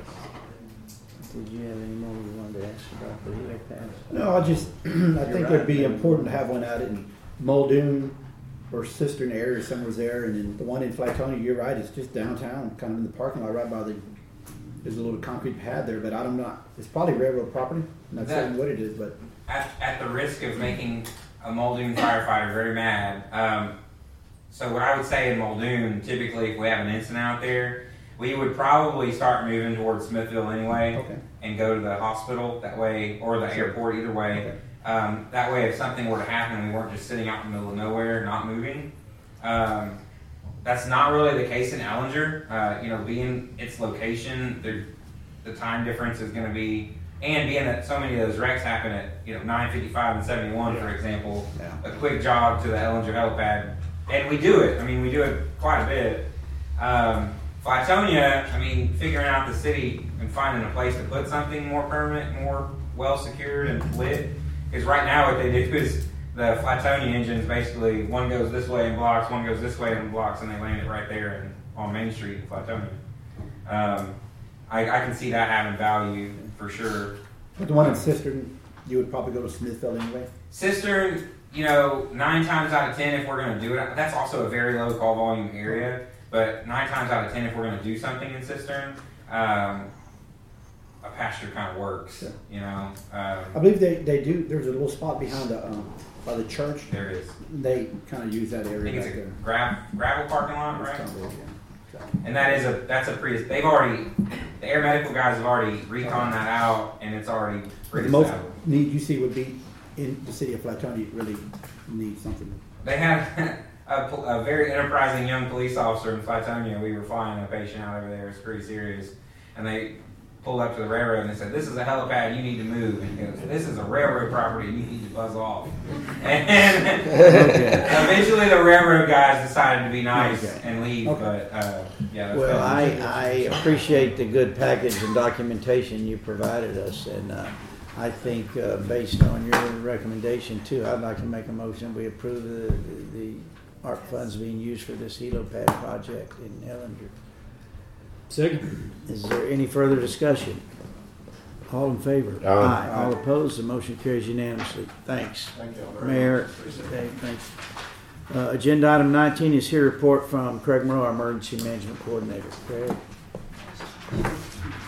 Sure, gentlemen. Uh, so we all know there's a hard freeze uh, coming. It has been named Winter Storm Elliott. Uh, we have kind of a model for what a really bad freeze would look like. So we had one two years ago. Uh, if you remember, during that, everyone was asking for resources all at the same time. It became very uh, difficult, uh, and so we're going to try every bit we can to look for internal resources before we look for state resources. That being said, uh, the state has been uh, very clear that they have resources available both for TDEM and TCEQ, and they're just constantly sending out updates on, on what's available from where. Uh, the, freeze is expected to last uh, from this evening uh, well through Friday, down to potentially single digits, and, then really, really hard winds as well. So uh, infrastructure somewhere will be affected, is what most of the people are saying. Uh, we did have the issue of boil water notice last week for certain residents in the Monument Hill WCID due to damaged water uh, pipe. We heard them uh, talking about that earlier. Uh, they did bring out a device to try to mitigate that somewhat. is a ground penetrating radar uh, that goes along the, the ground to look and see where things are. Uh, unfortunately, the, the soil in, in that part of the world has too much clay in it, and the ground penetrating radar did not work. It's supposed to work kind of like a fish finder, make it you know. Could you get with uh, county attorney's office or Blake and see if there's any, I don't know what our recourse is, i- i- whether it's an injunction, we have the ability to do that or not. Some say we can't do anything, but today, before the end of the day, could we just check to see? sure. This is when they start cutting gas lines, that really bothers me. I know the water, the sewage, the electrical, and they've been boiling water forever up there. They're, they are county taxpayers, but the gas line thing really bothers me. Are the lines located, are they located right, are they No, located they're wrong? all messed No, there, there's, there are poorly, it- basically any map that was done before GPS is off. And even if they were perfect, the roads have moved. So they're all indexed from the center of the road. Well, the road goes over, you know, six inches here or a foot there, and it- it's, it's wonky. I don't think the maps are probably very great to start with. Uh, but I don't think it's only a water main problem because they've hit every utility and sprinkler lines and, I mean, everything has been hit. So there's, there's something, they can't do this everywhere they put these fiber optic lines in or there would be an uproar. There's, there's, there's something to this we need to get figured out This, this isn't just a well, fresh off incident. This has happened in Cedar Creek. It's happened in the city, city of Lagrange. It's happened in the Linwood subdivision, and it's all been gas. It's all been water. It's all. I mean, it's all of them. There. Mm-hmm. It's not just up there. It's happened. To where the, the contractors are negligent, or they're not located properly, or they don't know where they? I'm not getting into that. I don't know the answer, but I'm just saying they're hitting them. Uh, the city of Lagrange is pretty good about about marking theirs. Uh, but I mean, as you know, I mean, telephone is, is I mean, is easy is the easiest to mark because you're, you're you're tracing the cable, and if the cable's cut, their telephone doesn't work. So that one should be accurate, and the electricity. Yeah. So the other ones, there's poly lines, stuff like that. The tracer wires moved or something could be off or broken. I know Craig's been there, and I've been there when he was there, and I know they had a call last night about a gas line, right? And I, I talked to the contractor this morning, and he showed me where CenterPoint marked it, and clearly was not marked right again. I mean, I, I just, I've seen it personally, I know Craig's been there personally, been there personally, I know that, I talked to Fayette Electric, they said they mismarked it, and they dubbed it, so I mean, Frontier has plenty of issues, but I just want the, the people to know that, that, I'm not trying to take your story, but the lady at Frisch Auf told me that they're, um, you know, in the subdivision, they, in the regulate, they have, they're permitted for twenty foot of easement, and a lot of the people have their they have their sprinklers in in the twenty foot easement, and I know that's an issue, but I mean they put their they did put their sprinklers in in utility easement, and she said that each home has a twenty foot easement, and then they have a ten foot between the homes. So, but but fr- but Frontier, the contractor for Frontier, needs to do way better job communicating with the neighbors. But it's not all on them, but it's it's on both of them. They need to do a better They job. put a, they put a strain on the whole system, because they came in and said, I mean, I'm talking to the city of LaGrange, they came in one day and they're like, we, we have fifty locates that they want done in two days, you got, only got forty-eight hours to do it. I mean, and these locates could be relatively lengthy, because it's not just one spot. Mine would help play with the exact same thing. So, hey, Yeah. we're a tiny little place and we've got three employees and this is, you know, a twenty employee job and, and I there's mean, just I not a don't, lot we can do. I don't know how many crews they sent in here, but I would, I would venture to guess it's probably fifteen to twenty boring units are here right now, all going. Uh, and it was just a, a big shock, because they all didn't show up at a little at a time, it was all one day, here they are.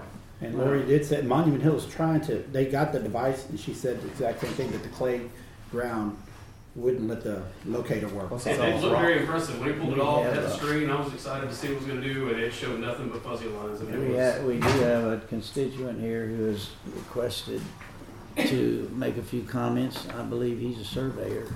Yeah, I just want to say I've got a lot of practical experience working with these line locates. And the law is very clear about what you have to do. You get 48 hours. But there's also procedures for when they don't respond. So if, if you send the city 50 requests and they don't reply, you're supposed to call them again.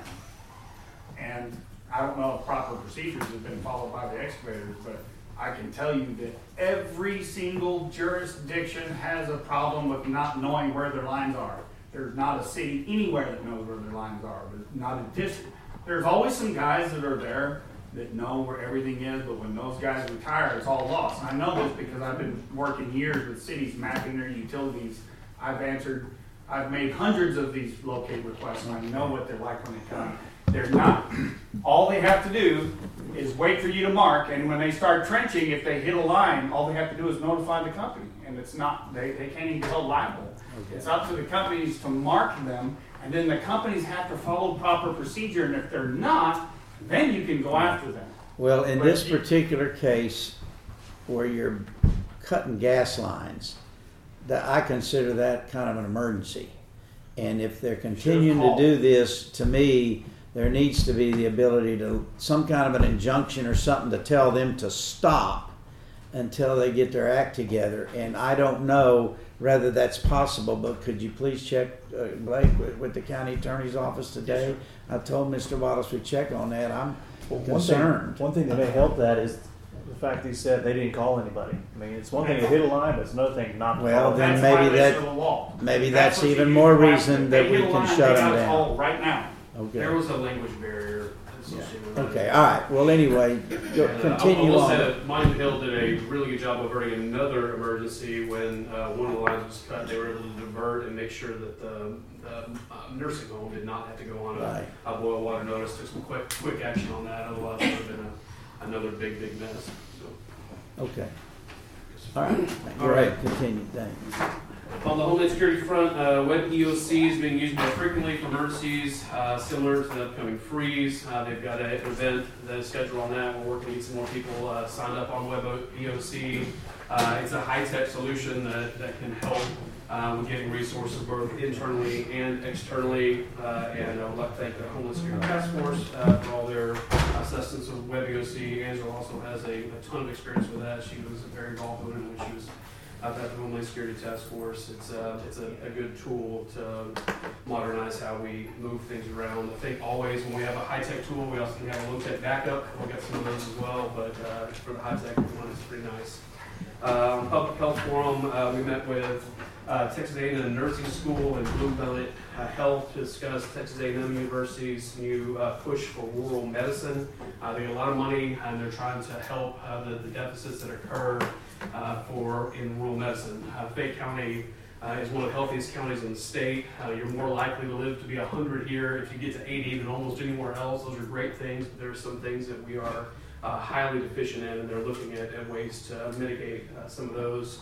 Uh, they do plan to have a mobile clinic operational by early 2023, maybe as early as January 2023.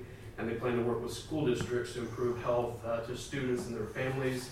Uh, they've already contracted with one of our five school districts to start uh, providing some, some health care at that. And then, not on your report, something occurred this morning. There's a 911 outage uh, associated with Verizon that has not affected our area, but it's affected hundreds and hundreds and hundreds of 911 dispatch centers throughout the country. They think it's tied in with the freeze or possibly cybersecurity or possibly both. Don't know a whole lot about it quite yet, but uh, it's something that we're monitoring closely.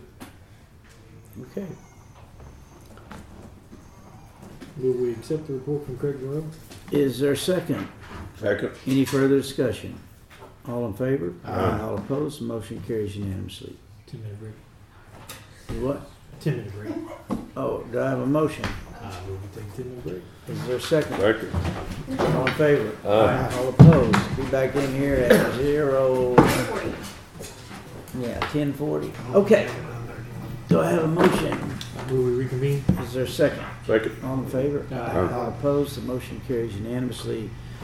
Uh, Continuing with agenda item 20, consider take appropriate action on contracts between our Fayette County and four attorneys for their representation of indigent parties in our court cases. These are our four paid county attorneys, Mr. Morris Albers, Candace Clay, Richard Halpane, and Luis Vallejo. Uh, Judge Steinhauser and uh, our county attorney have both talked to me and said they're very happy with the four that uh, we have going now, and they'd like to renew them. Uh, I don't have a problem with either. They've served me well.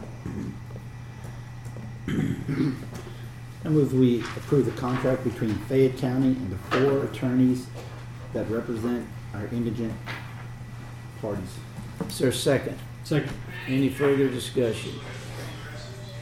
I don't know, Those- Blake, you didn't need to add anything to that, so, okay, all in favor? Aye. Aye. All opposed? The motion carries unanimously.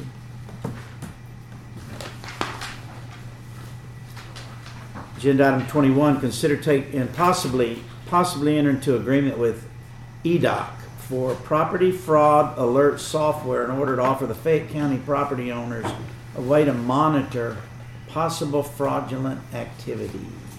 Yes, I'm gonna stand over here. So what I'm proposing is that, um, that we offer our people in the, in the county that own property, um, that we offer them a fraud protection. And the reason is because there's a, we're looking at possibly doing e-recording in the future, and that's kind of not good as far as Harris County and all of them are doing e-recording, and what it's basically, it's all electronically recording. So now we're not being able to see as an original signature.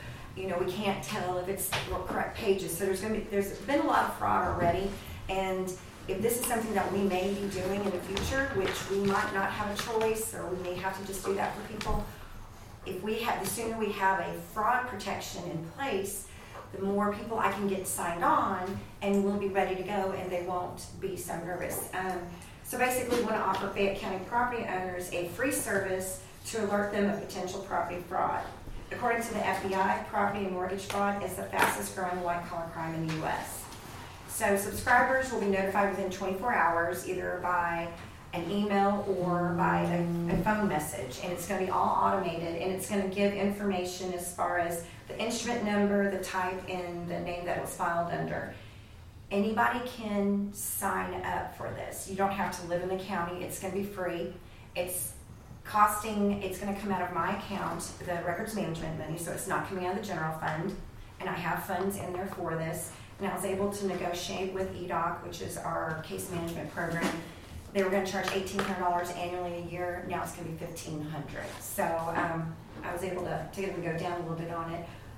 We want to have this available the first of of January, but anybody can sign up. So I, I checked with Washington County. They have the same exact program. I went into the county clerk's office, uh, to their webpage, and I just signed up. I put my name. I put Brenda Fietsam. I put Brenda Collis Fietsam. You put every name that you think that could go through, that could be recorded. I don't have any property over there. I just did it just to see what it was like. And so if there, someone ever tries to record something in their OPR, the official public records, I will get notified by a phone message. Um, So No, just to like- make sure, understand it though, so if somebody were to go in and try to e-file something, Not Is e-file, that- this is e-recording. This is I mean, recording into re- the official public records. E-file is when. voice, are you saying voice or manually or what? Okay, the, when they, when you get notified, if you have something in our official public records recorded, it would be, you, you have a choice to give them a phone number where they'll leave you a voice message, automated voice, or you can do it by email. Right.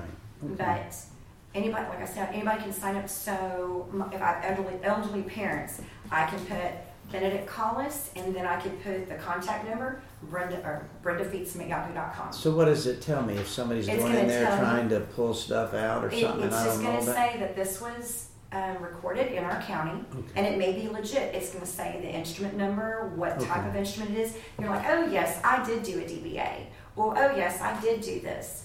And yes, they would call us, but we want we want our people to have a peace of mind that we're not we're doing everything possible. This is you know something that I have available to me to to offer to our our Mhm. our Fayette County residents, anybody that owns property in Fayette County. I mean, it may not be property records that they're recording in official public records, but at least they'll know that, yeah, we're on top of things. I have the money for it in records management money.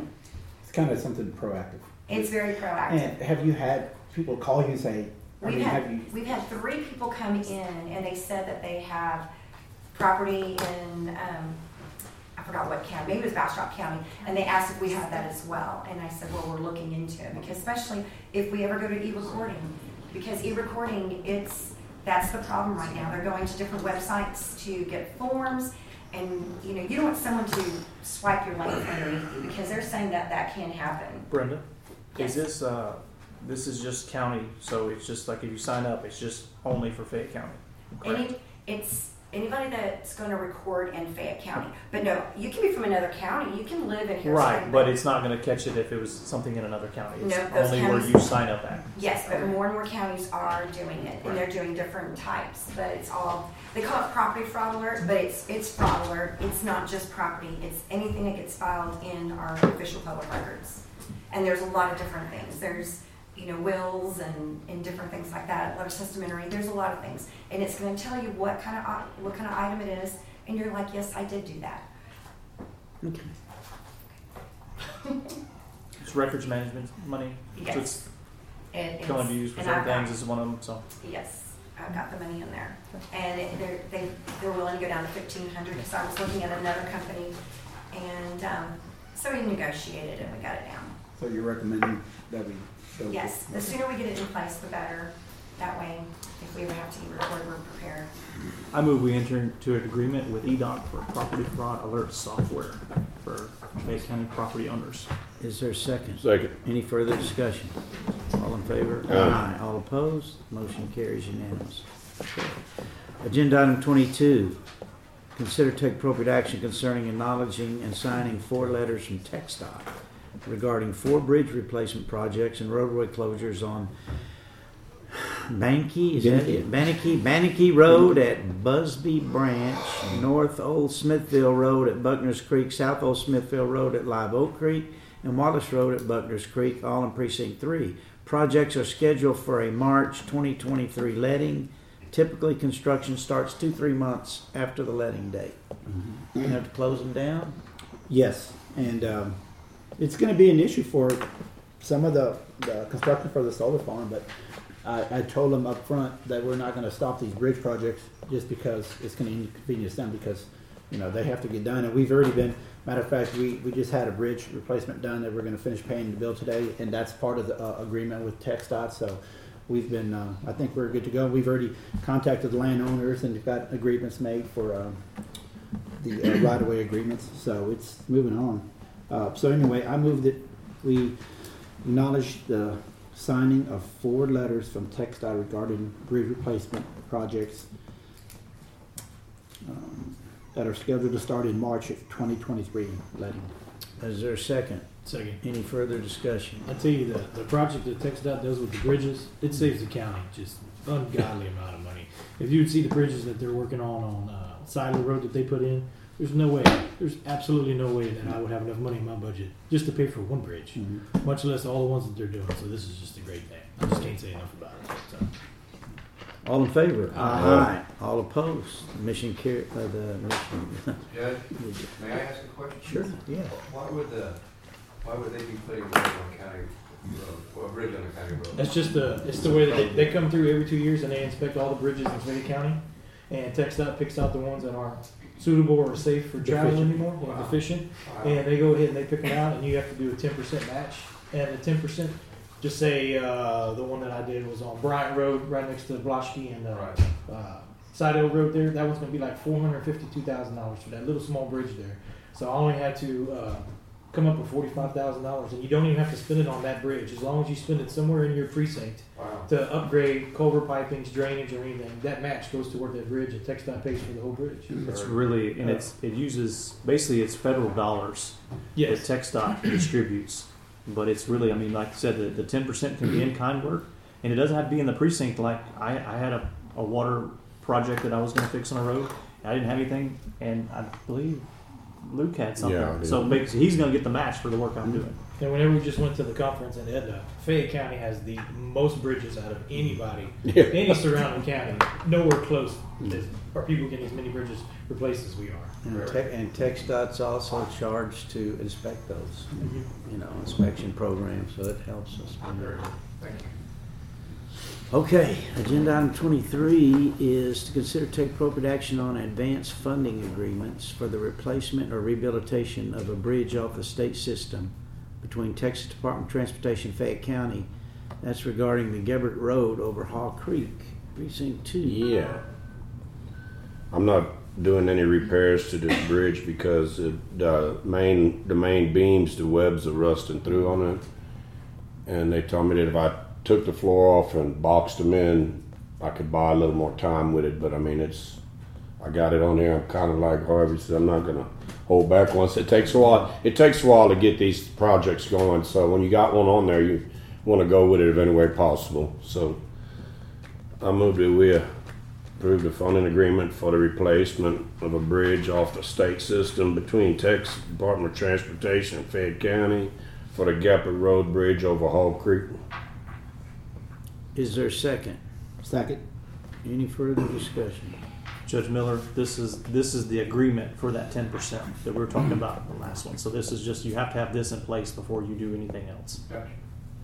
All in favor? Aye. All opposed? The motion carries unanimously.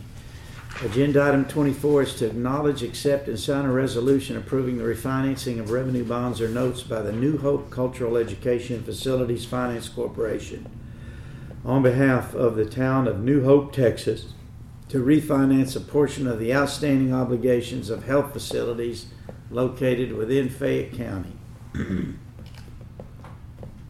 And this is, uh, what they're doing is they're refinancing part of the, their money for New Hope. Um, for Fayette County, it's Monument Hill Nursing and Rehabilitation Center. Um, and so they're just asking us to recognize and give our thumbs up that they're okay to go ahead and refinance the, their, uh, their bonds. So, um, it's fairly standard procedure for what they're trying to, for what they're trying to accomplish. Why would they even have to ask us? Uh, Why would they just as like a local partner, um, I'm sure that they probably, the, whatever bank they're working with is probably requiring them to get the approval from, uh, all of their, Okay. all their partners, including us. I move we sign a resolution approving the refinance, refinancing of revenue bonds or notes by the New Hope Cultural Education Facilities uh, that are um, out- outstanding obligations that are located within Fayette County. Is there a second? Second. Any further discussion? All in favor? Aye. All opposed? The motion carries unanimously. Agenda item twenty-five is to authorize Brenda Fietsam, our county clerk, and Crystal, would you help me with that one? Sinach? Sinach. Sinach. Sinach. Deputy Clerk to attend the 2023 County and District Clerks Association of the Texas Winter Conference to be held January 23rd to 26, 2023 in Round Rock, Texas.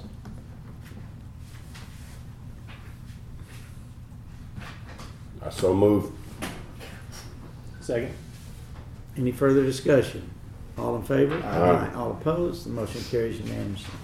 Agenda item twenty-six, consider to take appropriate action accepting all requests for proposals and are awarding requests for the financial auditing services for fiscal year ending 2023, 20 2022, 2023, and twenty twenty-four. This is kind of a, I think we deferred this last time until we get a little more information, so Cindy, you got Um, I did hear from Seidel and Schrader, or Seidel, what, oh, excuse me, Seidel and Schrader, yes. Um, Michelle replied to me saying that it's been many years since she has audited a county. They do extensive auditing of city and other governmental, uh, audits. Um, she would be willing to sit down and meet with me if we did, you know, wanna go and pursue that way. I had talked to um, Lee County. Uh, I did not get to talk to Jared any further. He's been out. But they use a Brooks and Watson out of the Woodlands. They've been using them for many of years and seem to be very pleased with them. Um, hopefully Jared will be in either this next coming week or the following week to where I can get more information from him on that. I was asked, um, we, the proposal is for three years. I was just following what had been done in the past. Uh, and I think Austin, that, that was what Austin County kind of when they were going out for. Uh, I don't guess we have to do it for three years. If we wanted to do it for a year, we could go back for, out for proposal and do it for a year or two and then look at how they're doing. Um, the one thing we need to decide is if we do want to accept this one and not award it and go back out further. Uh, I did consult with Blake on that. So we do need to do something with at least the one we do have. which is the. Stevenson, LeBron, and Yeah, Font. the and- Now, the one thing I do like is that I do have Greg here, with me being new, I do have Greg here where he can come into the office and sit down and work with me and show me if things needed to be fixed or changed or what. But I do like the fact that if we had somebody else new looking at it, it may be, you know, that they would sit down for a whole week and tell me, but I don't have them readily available here. It's up to y'all what y'all wanna.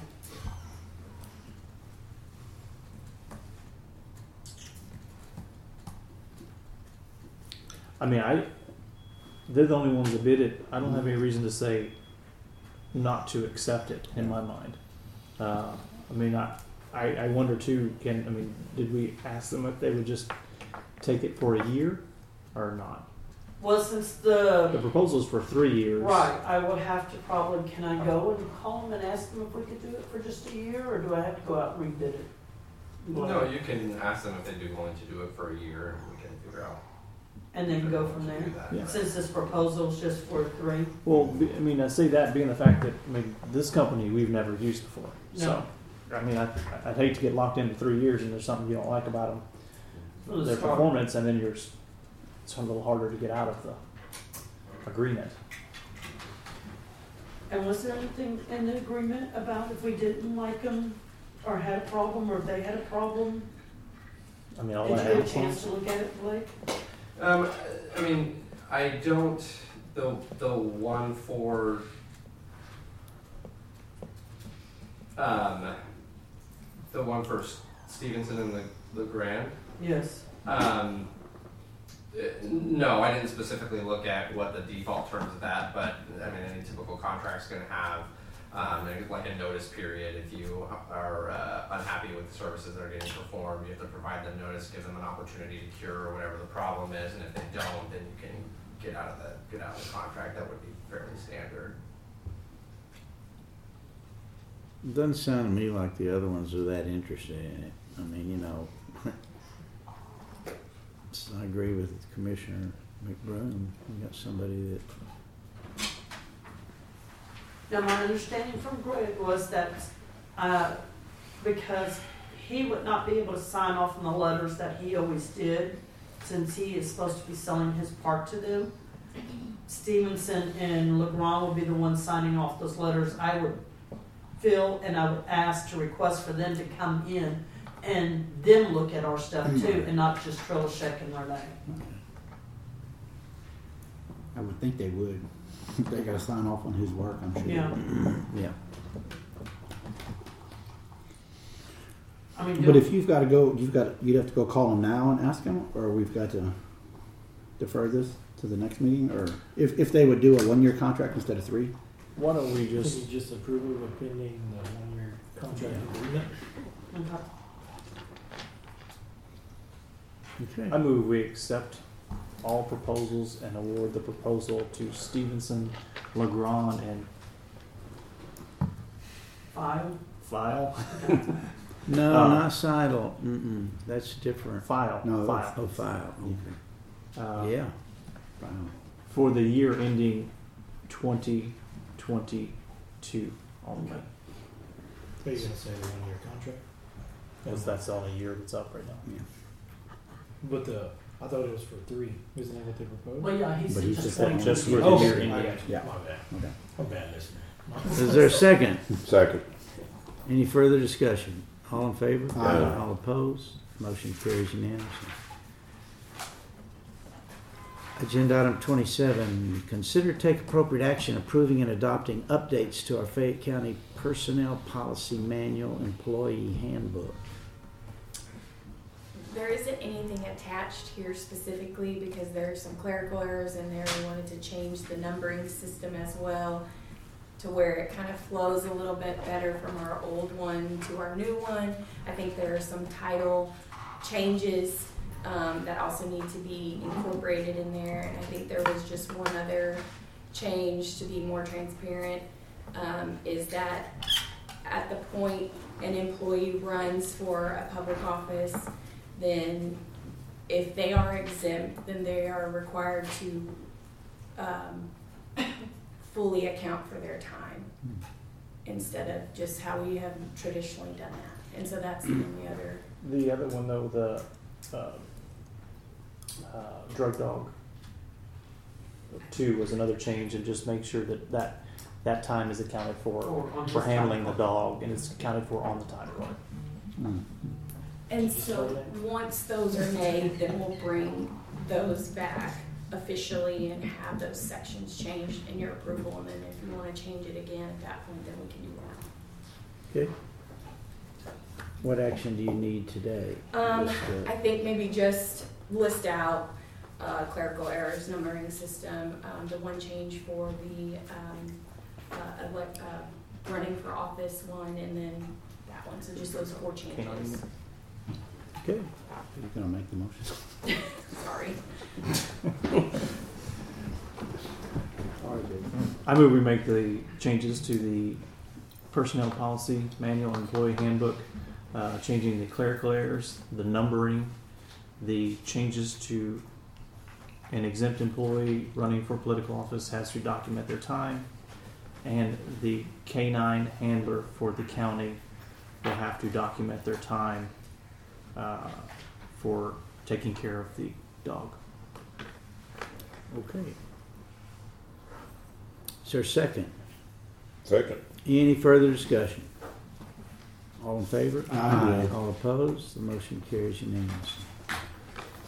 Agenda item twenty-eight is considered to take appropriate action concerning approving the payment of our currently due Fayette County bills and expenses.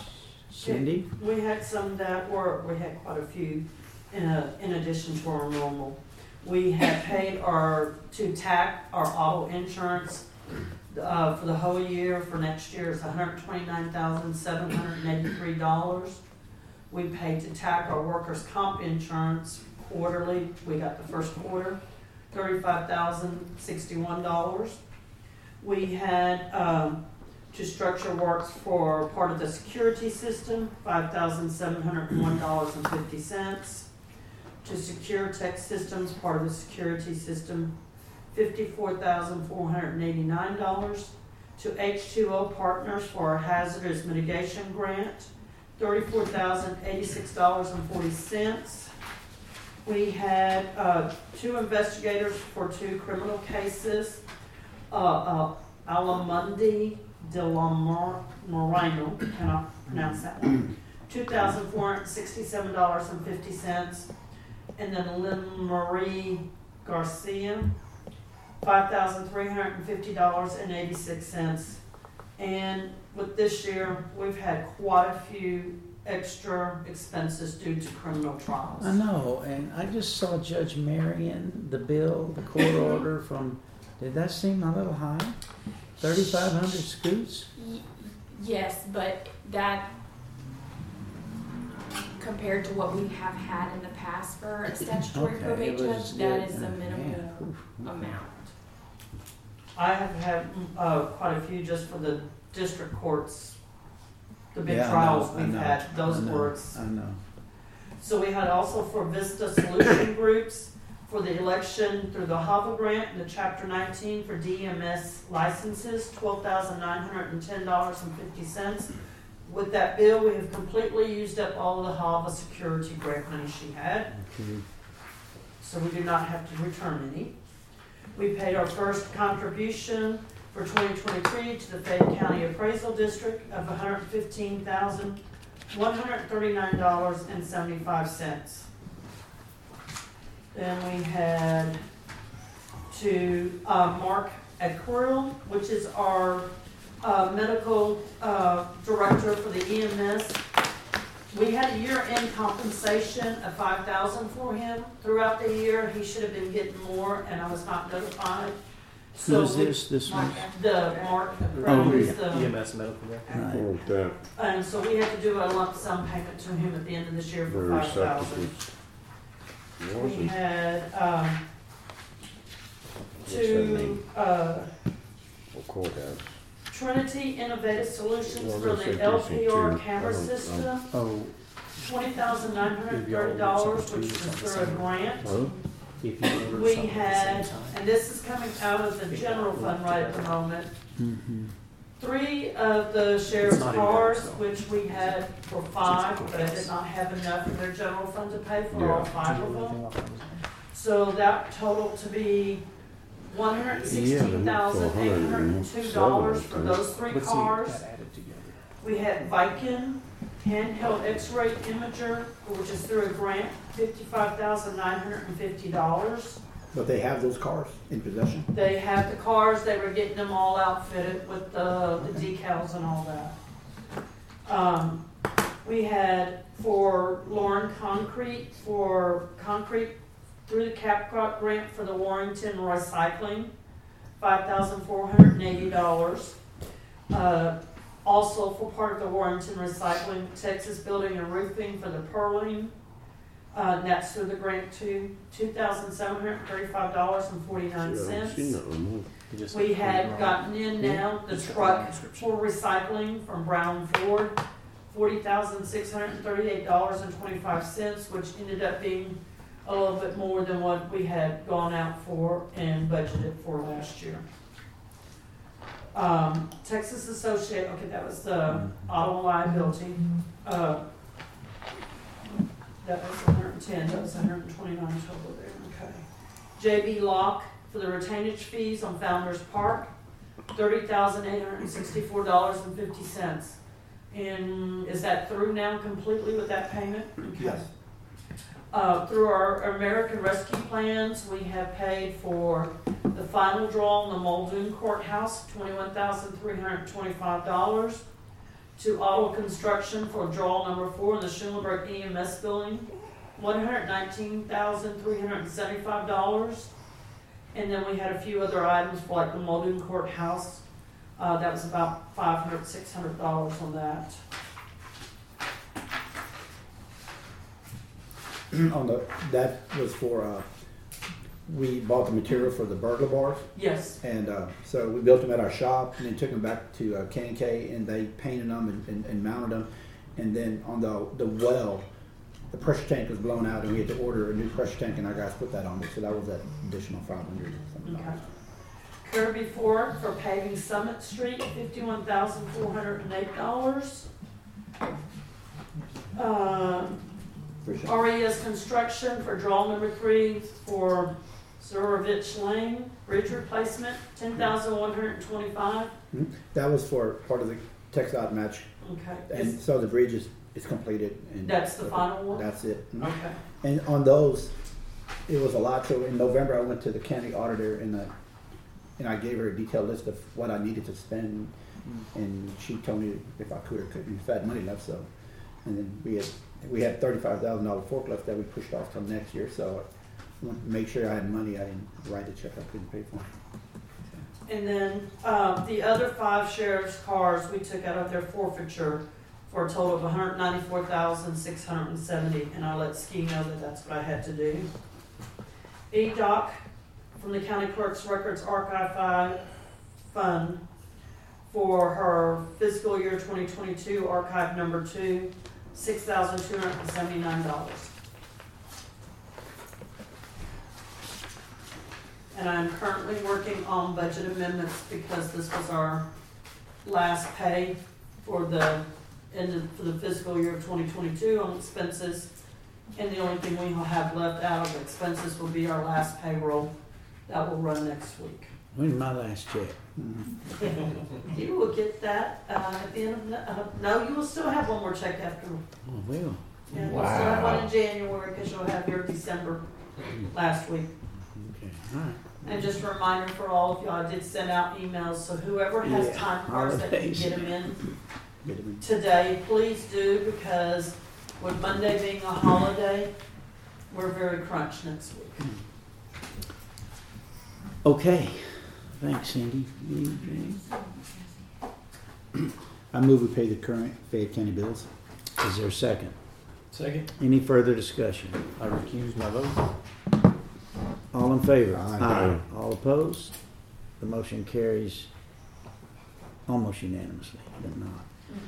Okay, agenda item twenty-nine, uh, is to enter into closed executive session pursuant to government code sections five-five-one point zero-seven-one to deliberate a matter that includes consultation with attorney with final action to be taken in open session. So, Before we do that, can I introduce um, uh, our friend from TDEM here real quick? who, who we got? This, this is um, Mark Mayberry. Sorry, I was going to introduce him Mark. during our uh, uh, my speech earlier, but he had to go out and take a weather call for TDEM. Thanks But he's- for being here, Mark. Yeah, Mark's our new uh, liaison for uh, Fayette County and Caldwell County. Uh, News region, right, for TDEM? Yeah, okay. Good. Well, thank you. You want to give us a little background? Just tell us, you know. Okay, uh, my name is Mark Mayberry. I, I live in Luling, Texas, which isn't too far from here. Um, I'm married to the game warden out there in Caldwell County. And, uh, I recently, in uh, October, I retired after twenty-three years in law enforcement and took this job with TDEM as a county liaison officer. I'm based in Caldwell County, but I'm assigned to Fayette County as well, so I try to spend a day or two each week out here. Um, my main role is to support, support Greg's office in the local emergency management here in Caldwell and Fayette counties from the state side. So in the uh, event of an emergency or disaster, and we exhaust resources here, um, they can come to me and I can assist in getting additional resources to support uh, disaster efforts locally and in Caldwell County. Well, we appreciate. Glad to be here and I appreciate I it. look forward to being able to help as much as possible. Do you hunt and fish? I do. I bet you obey the law, don't you? yeah, no pressure. I took my first deer last year. Oh, okay. And I made darn sure I got everything right. she, she could punish me in more ways than just the law. So. Very nice. Thanks, right. Mark. Thanks for coming Thanks here. for having me. Appreciate it. Okay, so do I have a motion to, uh, move into closed session? I move we enter in to close executive session. Is there a second? Second? Okay, for, we're gonna need the commissioners, we're gonna need uh county attorney, we're gonna need Cassie, we're gonna need our emergency management coordinator, and our auditor. Okay, do I have a motion? We have to reconvene into open, open session, open forum. Is there a second? Second. Any further discussion?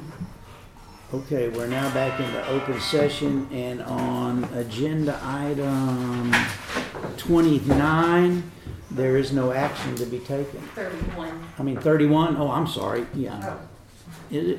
Yes. Yeah, okay, thirty-one, there is no action to be taken. With that said, do I have a final motion? I'd like to say something. You will. I would like to thank Judge uh, Weber for the great job that he's done. Ever since I've been up here in the Commissioner's Court, I know it's been a big learning process and everything. I really appreciate you giving me the opportunity, the chance, and uh, appointing me and putting your trust in me. And so I'd like to thank you. Thank you. It's good. Appreciate it. It's been an honor working with you. It's been an honor. Uh, I want to thank the county for giving me the opportunity to serve, and it's been an honor to serve this county. And I'm looking forward to residing here and continuing to seeing y'all and working with you. Thank y'all very much. Do I have a motion? I move we adjourn as long as one person seconds it. I'll second. Is there any further discussion? Merry Christmas. God bless all of you. Have a great holiday and safe holidays. All in favor? Aye. Aye. All opposed? Motion carries unanimously. Thank you.